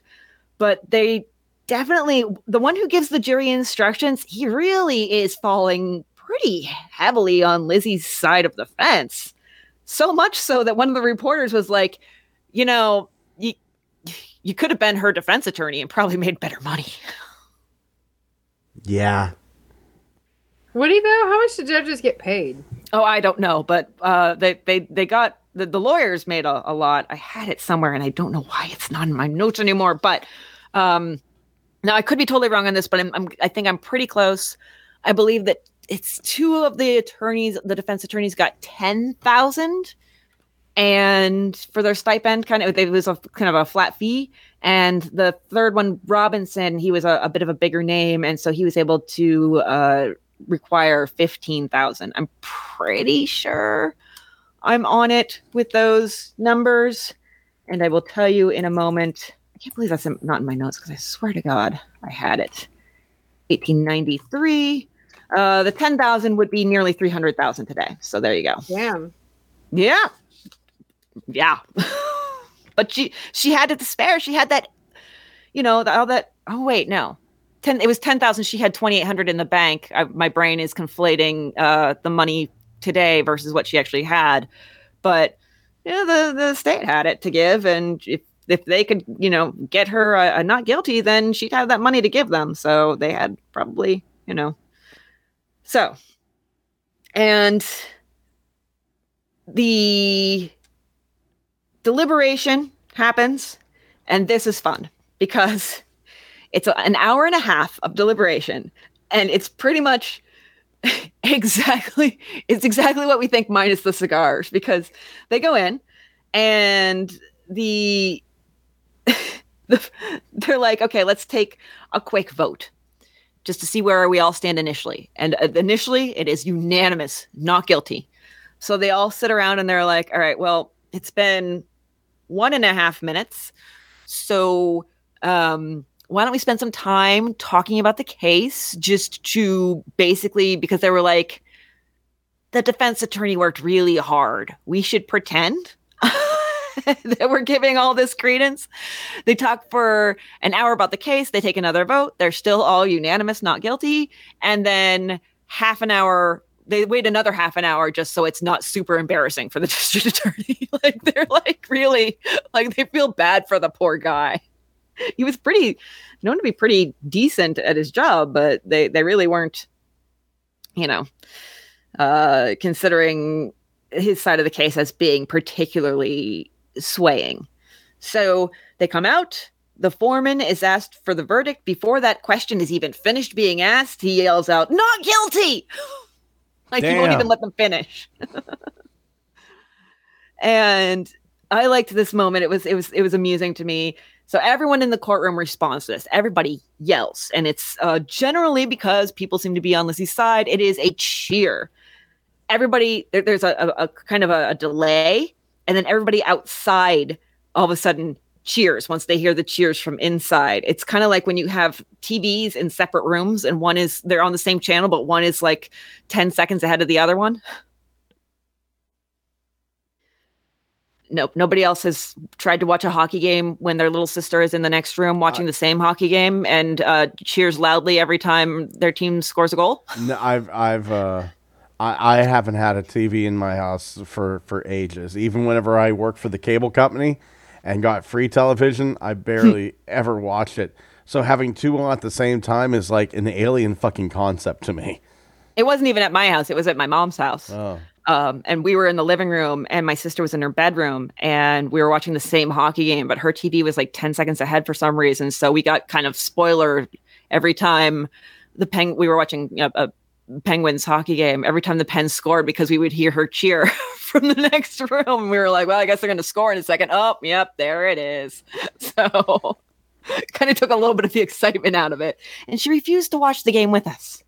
Well, the hot summer day, no one's using deodorant. Everyone has the fleas. I understand. yeah so but yeah i found that amusing now lizzie absolutely she had been so stoic this entire time and even when they came in about to deliver the verdict she was you could not read any emotion on her face. And then when they read the verdict she broke down sobbing and even two of the three judges were getting a little teary-eyed. Like everybody was verklempt. Aw. That's why I say even the judges were a little bit on her side because they're like, "Oh, oh, she's she's gonna go free. That's that's good. I got really good." hookufus in my schmuckle. Yeah. So there were some tales about the jury told. Uh, some people, these are really stupid rumors and stories, but it's amusing. Some people said that there was an argument that almost turned physical. Uh, another story was that one juror bribed the, the others, bribed the others with liquor in order to try to get everybody to agree to a not guilty verdict. But it was exactly like I said. They went in out of courtesy to the district attorney. They just kind of chit chatted about the evidence for an hour, waited another half an hour, and then came out. Then, then the jury uh, shook Lizzie's hand one by one and then headed off to the bar. Raise my glass to the jury. That's where I'm heading after this. It's it's so late. As I'm going to the bar after this. And by the bar, the bottle of strawberry wine that's sitting in the fridge. Nice. Mm-hmm. The reporters ask Lizzie, you know, like, what are you going to do now? And she says, I'm going home. I'm going back to Fall River. I just want to go home. So that is the trial. So this I thought was really kind of cute. Uh, the jurors actually for the next decade or so met up once a year and had a little little juror reunion. So it really was all about the friends we made along the way. Aw. Uh, so this is all aftermath stuff. Bridget Sullivan uh, moved to Montana, where she got married. John Morse, Lizzie's uncle, moved to Iowa where he died. Uh, the district attorney had some interesting words to say about the conversation between John Morse and Andrew Borden the night before the murders. Now, they talked for like an hour, hour and a half, and they did have some business interests together. But he said, I have made it a rule not to discuss the case as I haven't been around the state. Or, or, sorry, as I have been around the state. But I will say to you what I said the night before the verdict that if I had known all that Andrew Borden said to John V. Morse on the night preceding the murders, I might believe the guilty one might not now be at liberty. Ooh. So he thinks that if he knew the content of that conversation, he might have been able to put someone, doesn't state who, but someone behind bars. That raises so many questions for me. Yeah, yeah, that. Ugh. Now, this Ugh. was a I'm sorry, just ugh. Yeah. What? Yeah, there's a lot of uh there. The police kind of still worked on the case in a way. There was a newspaper article about them arresting the Borden's former coachman in 1895. He had reportedly had a rough go since the murders, wanted to get some help from Lizzie, but he was illiterate. So he went into a shoe shop and asked somebody, Could you write this letter to Lizzie Borden asking if she'll help me out? And that person immediately went to the police because, oh, did I mention he was a black man? So literally anything he did was automatically a crime, apparently. And so he got arrested for, Uh, for the murders, suspicion of murders. Of uh, he wasn't charged, but Lizzie's lawyers actually came down and said, "No, he's fine. Let him out. This is not a, a thing." They they said that he had been going to the depot to pick up Emma at the time of the murders, but then the paper also said that this is weird, but the paper also said that Andrew Borden never had a coachman. Hmm. So that's a, it's just a strange little occurrence that happened. Uh, as for public opinion, eh, kind of divided. Uh, the public in general seemed to kind of be okay with the exoneration, but the locals in Fall River, eh, there is a division between the the working class and the uh, less working class. But even even Lizzie's friends were very, you know, over time they kind of distanced themselves and cut her off she the very the, the sunday following the verdict she tried to go to church her usual church where she had volunteered and worked for years and she basically it was like i think i feel like it was a very cinematic moment because it was her a complete island and then this ocean of empty pews around her because nobody wanted to sit near her I would have. yeah you would have yeah How about you? How about we work on those 40 whacks for me, baby? now she never seemed to go back to that church again. She did keep her pew, which I think actually you you in those times I don't think it's the, the case now, but prominent families would pay for the particular pews in the church because we even have to have status signals in the place we go to worship. Even we need to make sure that God sees how important we are. Well, yeah. How else is he going to grant our every wish? Exactly. Because God Uh, isn't a deity; it's a it's a gift giving machine. Yeah, she kept that pew until 1905. So some people still harassed her, quite a few actually. There was uh, an article in the paper about a dude in 1897 who came all the way from Boston to Lizzie's doorstep where he was refused admittance. So after that, he went and got drunk and then got arrested for being drunk in public. Uh, Lizzie and Emma moved to a nicer, newer house. It had been built in just 1887, had eight beds. And are you guys ready for how many bathrooms it had? Uh, I'd say it's all bathroom. If Four I had to live like them, every room's a bathroom now.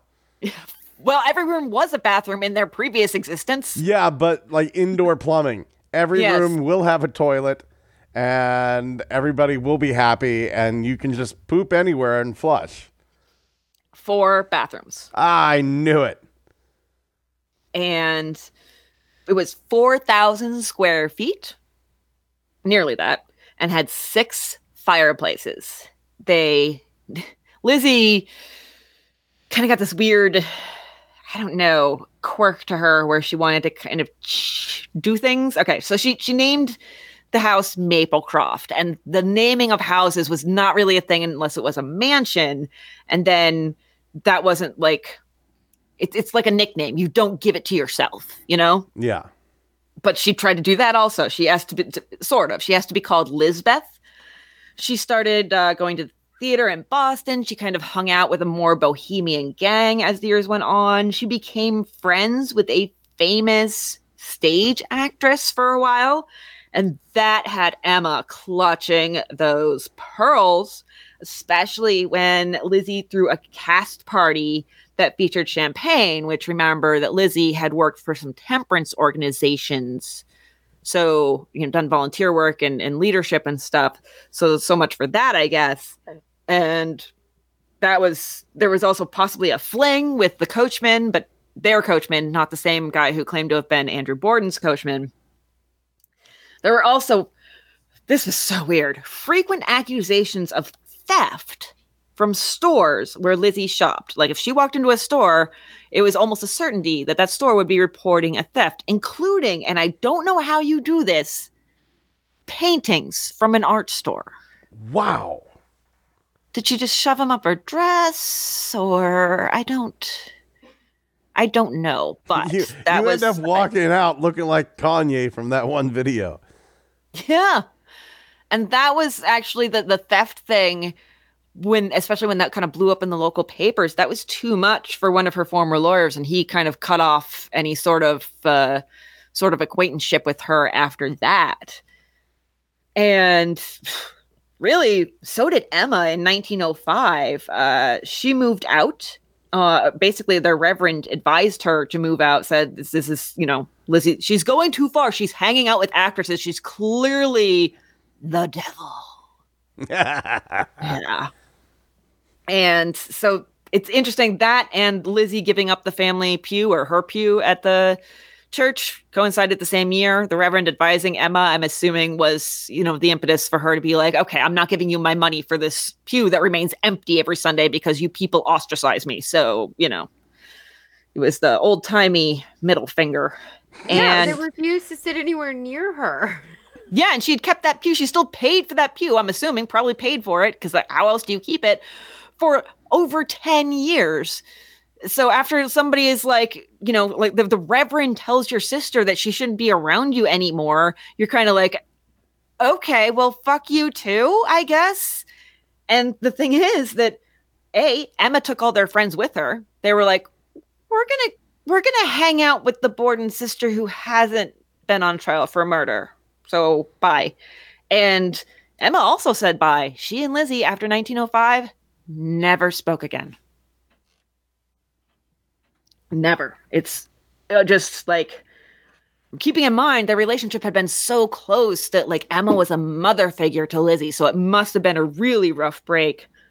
Now, Lizzie still stuck around town despite the fact that that children's rhyme started up about her. I don't know if that was just a if that started in Fall River or started somewhere else, but I do believe she was aware of it. And there was also a one local newspaper that really hated her. So every year in August on the anniversary of the murders, they would write these mocking articles about her.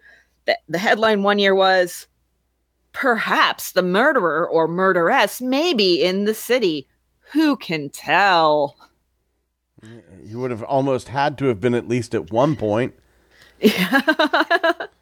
and the next year, an article uh, insisted that there were no Borden murders. Both the victims of 13 years ago died as a result of excessive heat. Oh, That's there, right. there have been some real bullshit theories. Oh yeah, we'll we'll get into the theory soon. But that is that's not a theory. That's them being bitchy, is what that is. That's them 13 years after the murder, still throwing barbs at Lizzie. They just won't let it go. And they also talk in the newspapers about how much money that Lizzie and Emma had. Jointly, they had uh, $350,000 in 1898, which would be 11.3 million today. Yeah, they weren't hurting for cash. I'd like to They have weren't. some of that. Yes. And the question was why didn't they use some of that to find the real killer? You know? That was the question on everybody's lips. But Lizzie never said anything publicly. And in 1927, she died. She was 67 years old. This was a really interesting note about her funeral. Uh, all the people, she had specifically made a list in her pre planning of the people she wanted to come to her funeral. So they were told they were invited to the funeral. They came and they were told, well, we had the funeral last night. So bye. like, what? I don't know if that was like a, a, a, fuck up on the part of the the funeral home or if it was something she did intentionally like invite people she didn't like to her funeral and then make them go out of their way kind of as a, as a last middle finger to the world from somebody who was too proper to give a real middle finger but but yeah um well she, and that was the, the more interesting articles that i read was basically like she deliberately did not invite anybody to her funeral because of the way they treated her. But apparently she invited some people. Yeah like the people but just made sure the funeral happened her. without them. Yeah. yeah. But it's still even if they were cool with her the funeral still happened without them there. It happened like 12 hours before they arrived but possibly on purpose? I don't know. It's a, it's a strange thing. But as for money because yes there was like we said wealth here she had $225000 at that point and it was distributed amongst her heirs that would be 3.7 million today emma this this was something the day lizzie died emma who was living in new hampshire fell and broke her hip. And 12 days later, she also passed. And she was also she was worth even more than Lizzie. She was worth 6.7 million in today's money and she left the bulk of that to charity. So even I don't know when her will was made. If it was made after the broken hip or prior to it, you know, if it was made when she thought that death was a strong possibility or when she was hale and hearty. But if it was made before she knew Lizzie died, I find that interesting that she cut her out. But you know, it's not like it was not like Lizzie would have been hard up. She still had money, but she was dead, so she didn't care. See, I have it here that uh, Lizzie left thirty thousand dollars, which would be well over half a million dollars in today's money. Uh, she left thirty thousand dollars to the Fall River Animal Rescue League. She left five hundred dollars, which would be about ten grand today in trust for the perpetual care of her father's grave. Uh, her closest friend and her cousin each received $6,000, around $120,000 today. And numerous friends and family members each received about uh, 1,000 to $5,000 each. Hmm. I feel like there's some money missing in there. A lot, yeah. Numerous. Yeah. Maybe something with secret, but I don't know. So m- today, all right, so the, the houses, there's Maplecroft, the house that they moved to uh, in the aftermath of the trial, and then there's also the original, and there's been some events with both of those in recent years. Now, Maplecroft stayed a private residence until 2020, so just last year, when it was put up for sale for $890,000. It was uh, fully furnished with a variance for a bed and breakfast. And that actually that was done by the owners of the Lizzie Borden B&B, so the original Borden house. They purchased Maplecroft in 2018, improved it, and they were actually going to have another B&B there, but then COVID. so that's how we explain everything these days. Well, then COVID. Then COVID. And yeah, then COVID. And so they put that up for sale. And now, when I, I looked at this just today, and the sites that were listing it i could find like links to those but i had to go to the cached version because it all said this listing is no longer available. So that may have been purchased. And then the original house had a like i said had the b&b and the owners really kind of played up this supernatural angle stories of ghosts and footsteps and laughter and disembodied voices and all that stuff. And they also had a house psychic. God fucking damn it of course they did. Yeah. Now, as of January 2021, not too long before this episode, it is for sale for $2 million. And I looked today, the current status is under agreement and pending.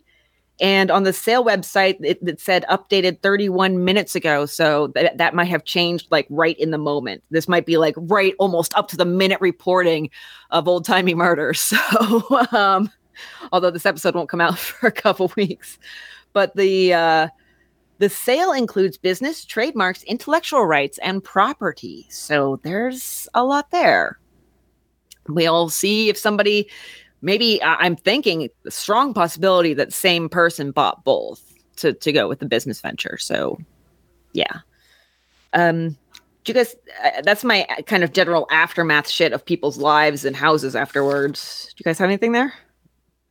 I didn't, I didn't catch. Nope. Um, I just have something from the listing to Yes. encourage people to buy it. They uh they put picture yourself serving fun hatchet cookies. God damn it. I saw love it. that. Beautiful. Yes, they really they kitsch it up as far as uh as far as that angle is concerned. Uh I still I still want to go there, but it's it's on my list. So there were I have a couple of weird shit before we get to theories. Just real quick stuff. Um there were Lizzie Borden clubs. Okay. That's not I the right thing. That the, she used an axe. Why club? I was just about to say that. Nicely done, both of you. Thank you. Now, uh, this particular one seemed to be revolving around temperance, although they weren't in favor of prohibition. So they they they took you know they kind of sort of pseudo bonded with her identity as far as the temperance was concerned. This is from the Fall River Daily Globe, July eighth, eighteen ninety three. So uh, just as the trial was was going, there were also Emma Borden clubs. I should tell you. A delegate from the Emma Borden Club of Brockton, a similar organization, was present and presented the local organization with a hatchet so formidable in appearance as to unnerve any ordinary man. The blade is nine inches long and five inches wide. It has a handle as large as that of a pickaxe and has a peculiar slanting construction of the head. It has a saw like edge and a number of stains on either side of the blade, which the members claim to be blood. And so they do the initiation of new members. You have to kill your parents. all those admiring, sorry, all those desiring admission uh, kneel onto the floor where one of the officers of the association places the edge of the hatchet in 13 different positions on his skull. The initiated member would then be obliged to clean the edge of the instrument with his handkerchief and then burn the handkerchief. If you accidentally get cut by this, do you automatically gain enter- uh, uh, entry? Um, I maybe, but I mean, it's already you're already most of the way there anyhow, just by uh by kneeling and letting them them touch you with the, the hatchet. So they have like after that they address everybody with the hatchet in the center of the table, and then every member takes the hatchet in their hand, holds it above their head, and responds like kind of like they're about to chop somebody up or something up. Uh, I do to the following oath. I solemnly swear not to reveal to any person or persons anything that transpires at the meetings of the Lizzie Borden Entertainment Club. Yeah, they called it that. I believe. Somebody did, obviously. I believe. Yeah, right. It's in the paper. the first rule of the Lizzie Borden Entertainment Club is you go tell a reporter about the Lizzie Borden Entertainment Club. I believe that the person who committed the horrible deed was under the influence of liquor, and a masculine hand struck the death blows. That is. Pe- people are weird, is the takeaway that I want you to have there. We know that. There was also one other. You see why this falls under the heading of weird shit. there was also one other incident soon after the trial. Mrs. Wright, the matron of the prison where Lizzie had been, or the jail rather, during the you know between the murders and the trial, uh, she came to visit Lizzie soon after Lizzie was exonerated, and Lizzie was like, "I should return the favor, you know, go call on her." So she's like, "Oh, Mrs. Wright, I'm going to bring a picnic lunch to the jail," and this would have been July 27th, so really like like a week after the verdict. And so she went with a friend, and basically the local press found this out, and they were like, "She's going to turn herself in," and that turned into a whole big thing, and it got as far as the AP, uh, the Associated Press. Only they were like, "You know what? This hasn't been taken far enough. Let's run this the next hundred yards." And they were like, "Lizzie confessed, and she went to the jail after an angry mob chased her down." So if you want to know how journalism was back then, it sucked. Much like today. Yeah. Everybody, you guys ev- want- everybody back then, Fox News, hire them right up. Yeah. All right. Let's finish this up with theories. This is there is some weird I honestly theories and weird shit are close together because there's some weird shit in the theories, you guys. Yeah, my my favorite theory, not the That's exactly that, where I, what that, Oh. that's what I wanted to do. I wanted each of us to pick our favorite one and start off with that. So go ahead. My favorite theory. This was put forth by uh, the author Victoria Lincoln uh, in her book "A Private Disgrace: Lizzie Borden by Daylight." Uh, Lizzie did kill her parents, but it was during an epileptic seizure. That's interesting. So she doesn't even remember killing her parents. She has she has epilepsy. Like she in the middle of her seizure, I guess she just grabs the axe and just sort of vibrates and as everybody tries to stop her, she just hacks away. Wow. No, I, I thoroughly enjoy that one too. Although I think mine just said something about like a seizing fit is the way it was worded. Mm. Um, but hmm, I like the doctor did it. Dr. Seabury. S- Bowen? Mm-hmm. Mm-hmm. Dr. Bowen. Ah. That one, I, I gotta say, Amber, the the theory that Dr. Bowen is the killer actually has some teeth to it. It really does because he's strong enough to deliver the, the blows. Lizzie obviously set it up and let him in the house. And then he had time to go and change and clean up and dispose of the weapon. And nobody's looking at him. Yeah, yeah, and So, like, I think Lizzie's in on it. And that's what their private conversation behind locked doors was. I'm surprised they didn't get to boinking after that, but whatever. Okay, those are good. Uh, all right. So as far as favorite, there's there's different different definitions of favorite. I guess. I guess the one that I favor as being a possible alternative to Lizzie having actually committed these herself was it stems from a poster in the unresolved subreddit. Actually, was trying to kind of connect uh, the Borden murders to the, the what they call the man from the train, who was we talked about this in the Hinterkaifeck episode. This this theory that the Villisca axe murders were one of these that a, a bunch of axe murders throughout the like 1900s. The standard time period is 1898 to 1912 were committed by the same person who just went from town to town on the train, and they you know have a, a bunch of uh, points connecting to this and and this theory. I really think actually we should read that book and talk about it sometime. But so they basically so Villisca's on the outside edge of that, and then uh, Hinterkaifeck is on the far far edge of that in 1922. So this theory is that they were early victims of the man from the train, and so you have a couple of things. You have a nearby train. Yes, okay. Probably the family's own axe used for the murders. Yes, uh, but the thing is, is that uh, usually these weren't done during the day and it usually was an entire family as we saw in Villisca and in Hinterkaifeck and this obviously like Abby was right there in the house Bridget was there in the house Bridget not necessarily a member of the family but of the household. So those don't match up. But my theory is maybe not necessarily man on the train but someone similar. Instead of having to gain entry because they they always that was a big point that the prosecution was trying to you know hammer home was there was no way to get into the house at some point they had found entry to the house and it didn't have to be that day because i think looking at the floor plan that there were plenty of places to hide in that house in the cellar there were two wood rooms and a fruit cellar and only one wood room was habitually locked and the fruit cellar also was not habitually locked. That would have been a nice cooler place to go in the in the summertime. The attic was also a possibility. There was uh, Bridget Bridget's bedroom was there, but there was also a storage space and an unfinished bedroom. I think those are possibilities.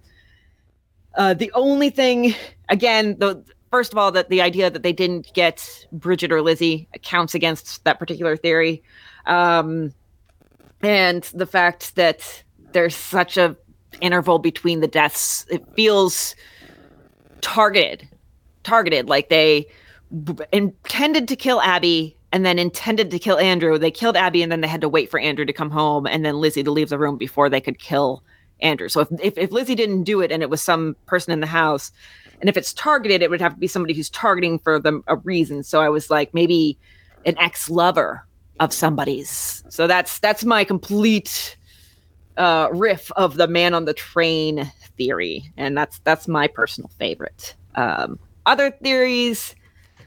Uh, this is this is a fun one. Illegitimate sibling. Oh, that one was thrown out. It's such bullshit. It but is such bullshit. They've even done like DNA testing. What? No. yeah. Now, but I had there, there's a very very small subset of our listeners, like maybe two of them, and um, and the members that aren't in the subset, I really don't care if you judge me. But for the members that are, uh, this is like final season of Pretty Little Liars levels of reaching. Like this is like this plot point came out of nowhere. What nobody there's no reason to think this. So the illegitimate sibling is silly. Uh, theory that Emma was actually not out of town or on her way back. She was hiding in the house, kind of man on the train like, and killed them. That's a theory. Uh, theory that Lizzie had been abused by their father and then so she killed both him and Abby, which uh, I can immediately say, why was Abby's more vicious than her father's then? My Um, one of my favorite ones was by Todd Lunday, who wrote "The Mystery Unveiled: The Truth About the Borden Tragedy." Fresh light that must be convincing to all readers. Now, seeing as how that's the title, anybody want to guess? You know, round about the publication date. I'm going to go with 1893. Ooh, dead fucking on. So the year of the trial managed to get this out. The publishing, amazingly, has actually gotten slower since Yeah. the 1890s. I actually have a PDF in front of me right now Okay. of of of this book, and it first off it reads like stereo instructions. Uh, it is, it, it's absolutely fucking ridiculous. The last paragraph is written all in I well, it's half in italics and then all capital letters, like screaming. And I'd like to read this last paragraph if I could. Absolutely. Now, what are we to say of the case? This, colon, at a recent court convened according to the laws of the, period, Commonwealth of Massachusetts, comma, the first party of the only two who could have committed the deed, comma, the party of unhindered opportunity was declared not guilty. Everything else from here on out, capital letters. And I have demonstrated in the pages of this volume the absolute and entire innocence of the second party, leaving no grounds for any doubt. It, comma, therefore, comma, follows that no murder was committed. O land of the free! O oh, land of the free, in which the foulest of crimes may be committed in the quiet of the home, even in the open blaze of midday, and yet nobody at the door! Is, is this like a false flag conspiracy theorist? I have no idea. Nobody knows what this man is talking about, not even him. It's like Alex Jones. Wow, get some gay frogs in there and we will be complete. The hilarious thing about the gay frogs thing, he was kind of right. Hey, I know there's a whole thing, but uh there's another theory. Okay, so Bridget Sullivan comes into a couple of theories. One theory that basically is just she was so pissed off that it was such a hot day and Abby asked her to clean the windows and she was like, I'm been sick. I've been vomiting this morning. I don't want to clean the damn windows in the hot sun that she just snapped and killed Abby and Andrew. And then there's also the theory that uh, it's, it's it's more it's it's definitely far in the fictional realm, but the theory that uh, Bridget and Lizzie had a little thing going and they got caught, and that explains why L- Bridget so many of her actions seem to cover for Lizzie. So there you go. Oh, There's yeah. that. It seems like that's the. Uh, I, I haven't watched it yet. I still am going to, but the movie, the Lizzie Borden movie that came out somewhat recently with uh, Chloe Sevigny and Kristen Stewart. So that seems to be the idea there. Definitely going to watch that at some point. So, and so there's that theory. There's the John Morse theory, which there's so many theories about him. This one destroys me though. Uh, that it was uh, authors Rich Little and Beverly Folstad self-published a book with the theory that John Morse and Andrew. So they had been in this livestock venture together, and the idea was that Morse had lost money in it. So their conversation the night before the murders was actually a fight, an argument about this lost money. And because apparently John Morse was a butcher, he always carried a cleaver with him, like you do. might be might find some random meat to chop. what the hell? Sounds sexy. And so their theory is he used a cleaver to kill Abby, left to look for an alibi, which is kind of a weird thing to do when you haven't even killed the main target of your ire. Came back, killed Andrew, and then when he gave his alibi to police, he just changed the times in his story in order to make it so that it was technically impossible for him to be there. So their idea is that these blows that look like axe blows was actually him whacking them in the head with a meat cleaver. And that is weird. And I don't buy it one bit. The other other idea was, you know, there of course was the idea that Morse and um Lizzie were hooking up, uncle and niece, ew. But there's another theory that he was hooking up with Bridget. And uh, when they were having a little rendezvous, uh, Abby caught them or something, and then the violence ensued. But still, his alibi was just accepted and he was rolled out, and, and that was that. And then I think this is my last theory, and then we're done, but it's a little bit long one. There's this weird ass theory that comes out in January 1985, so almost a century after the murders. Did you guys read about this one? No. Let me see if that's in my notes. I don't see anything from 1985. Okay, so this was Ruby Cameron, who wasn't even alive when the murders occurred. She was 84 in 1985, so she wasn't born until 1901.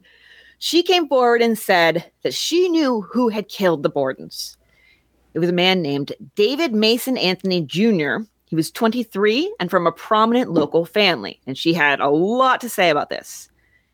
He owned a motorcycle. He worked for his father's meat packing plant. Uh, Ruby's parents also worked for that family, and her mother was actually worked in the Anthony household, so was quite privy to the goings on in the house.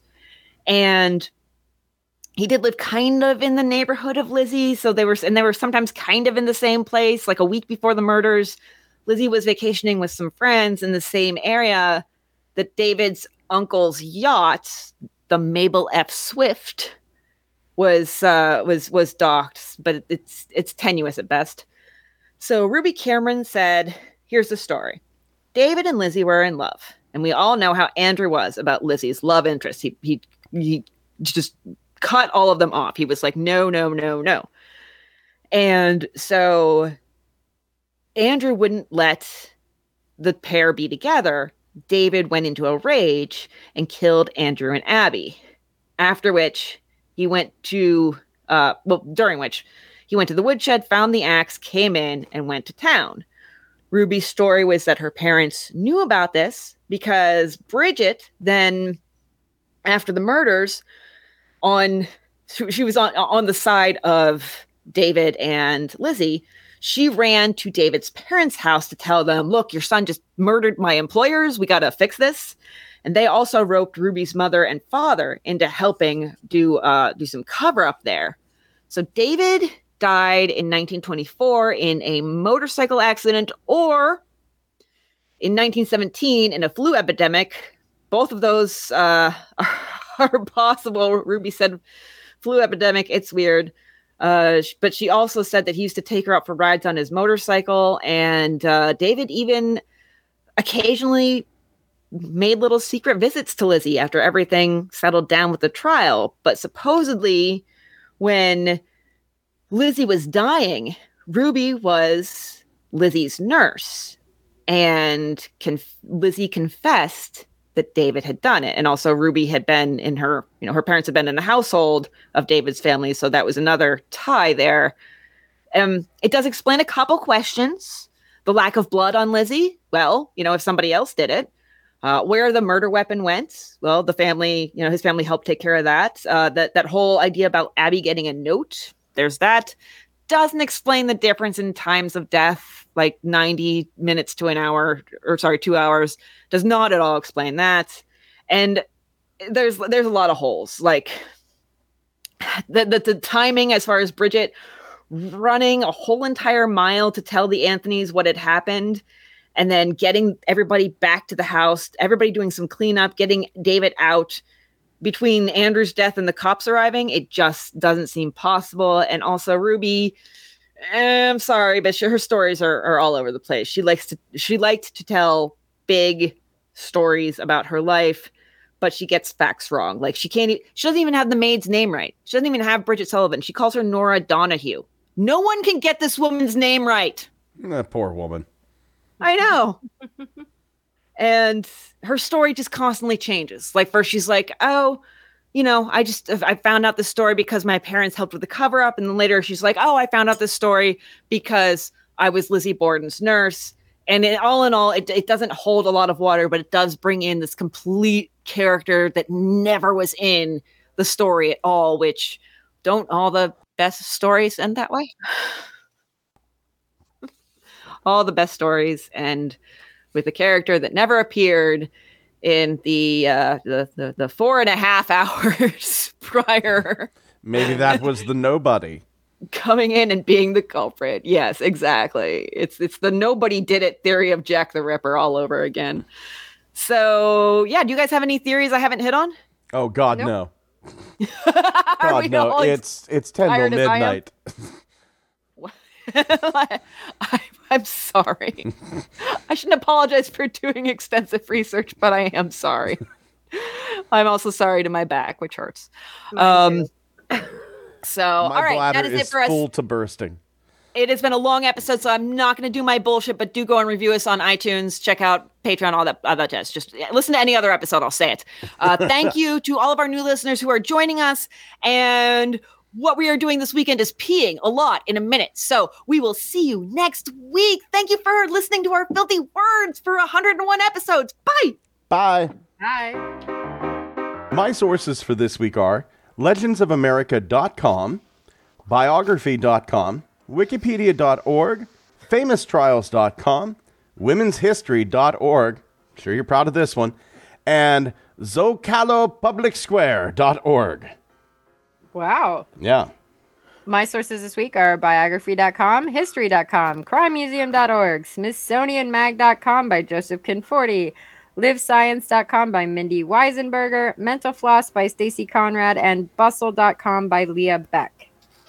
My sources this week are The Trial of Lizzie Borden by Cara Robertson, The Evening World by, via the Library of Congress, Deborah Allard on the Herald News, Wikipedia, Douglas O. Linder and his law students on famous trials, LizzieAndrewBorden.com, Diana Griffiths on The Hatchet, a journal of Lizzie Borden and Victorian Studies, William F. Hanna on the Old Colony History Museum, the Boston Globe via newspapers.com, thank you, Chris Garcia, and the Unresolved Mysteries subreddit, as well as newengland.com.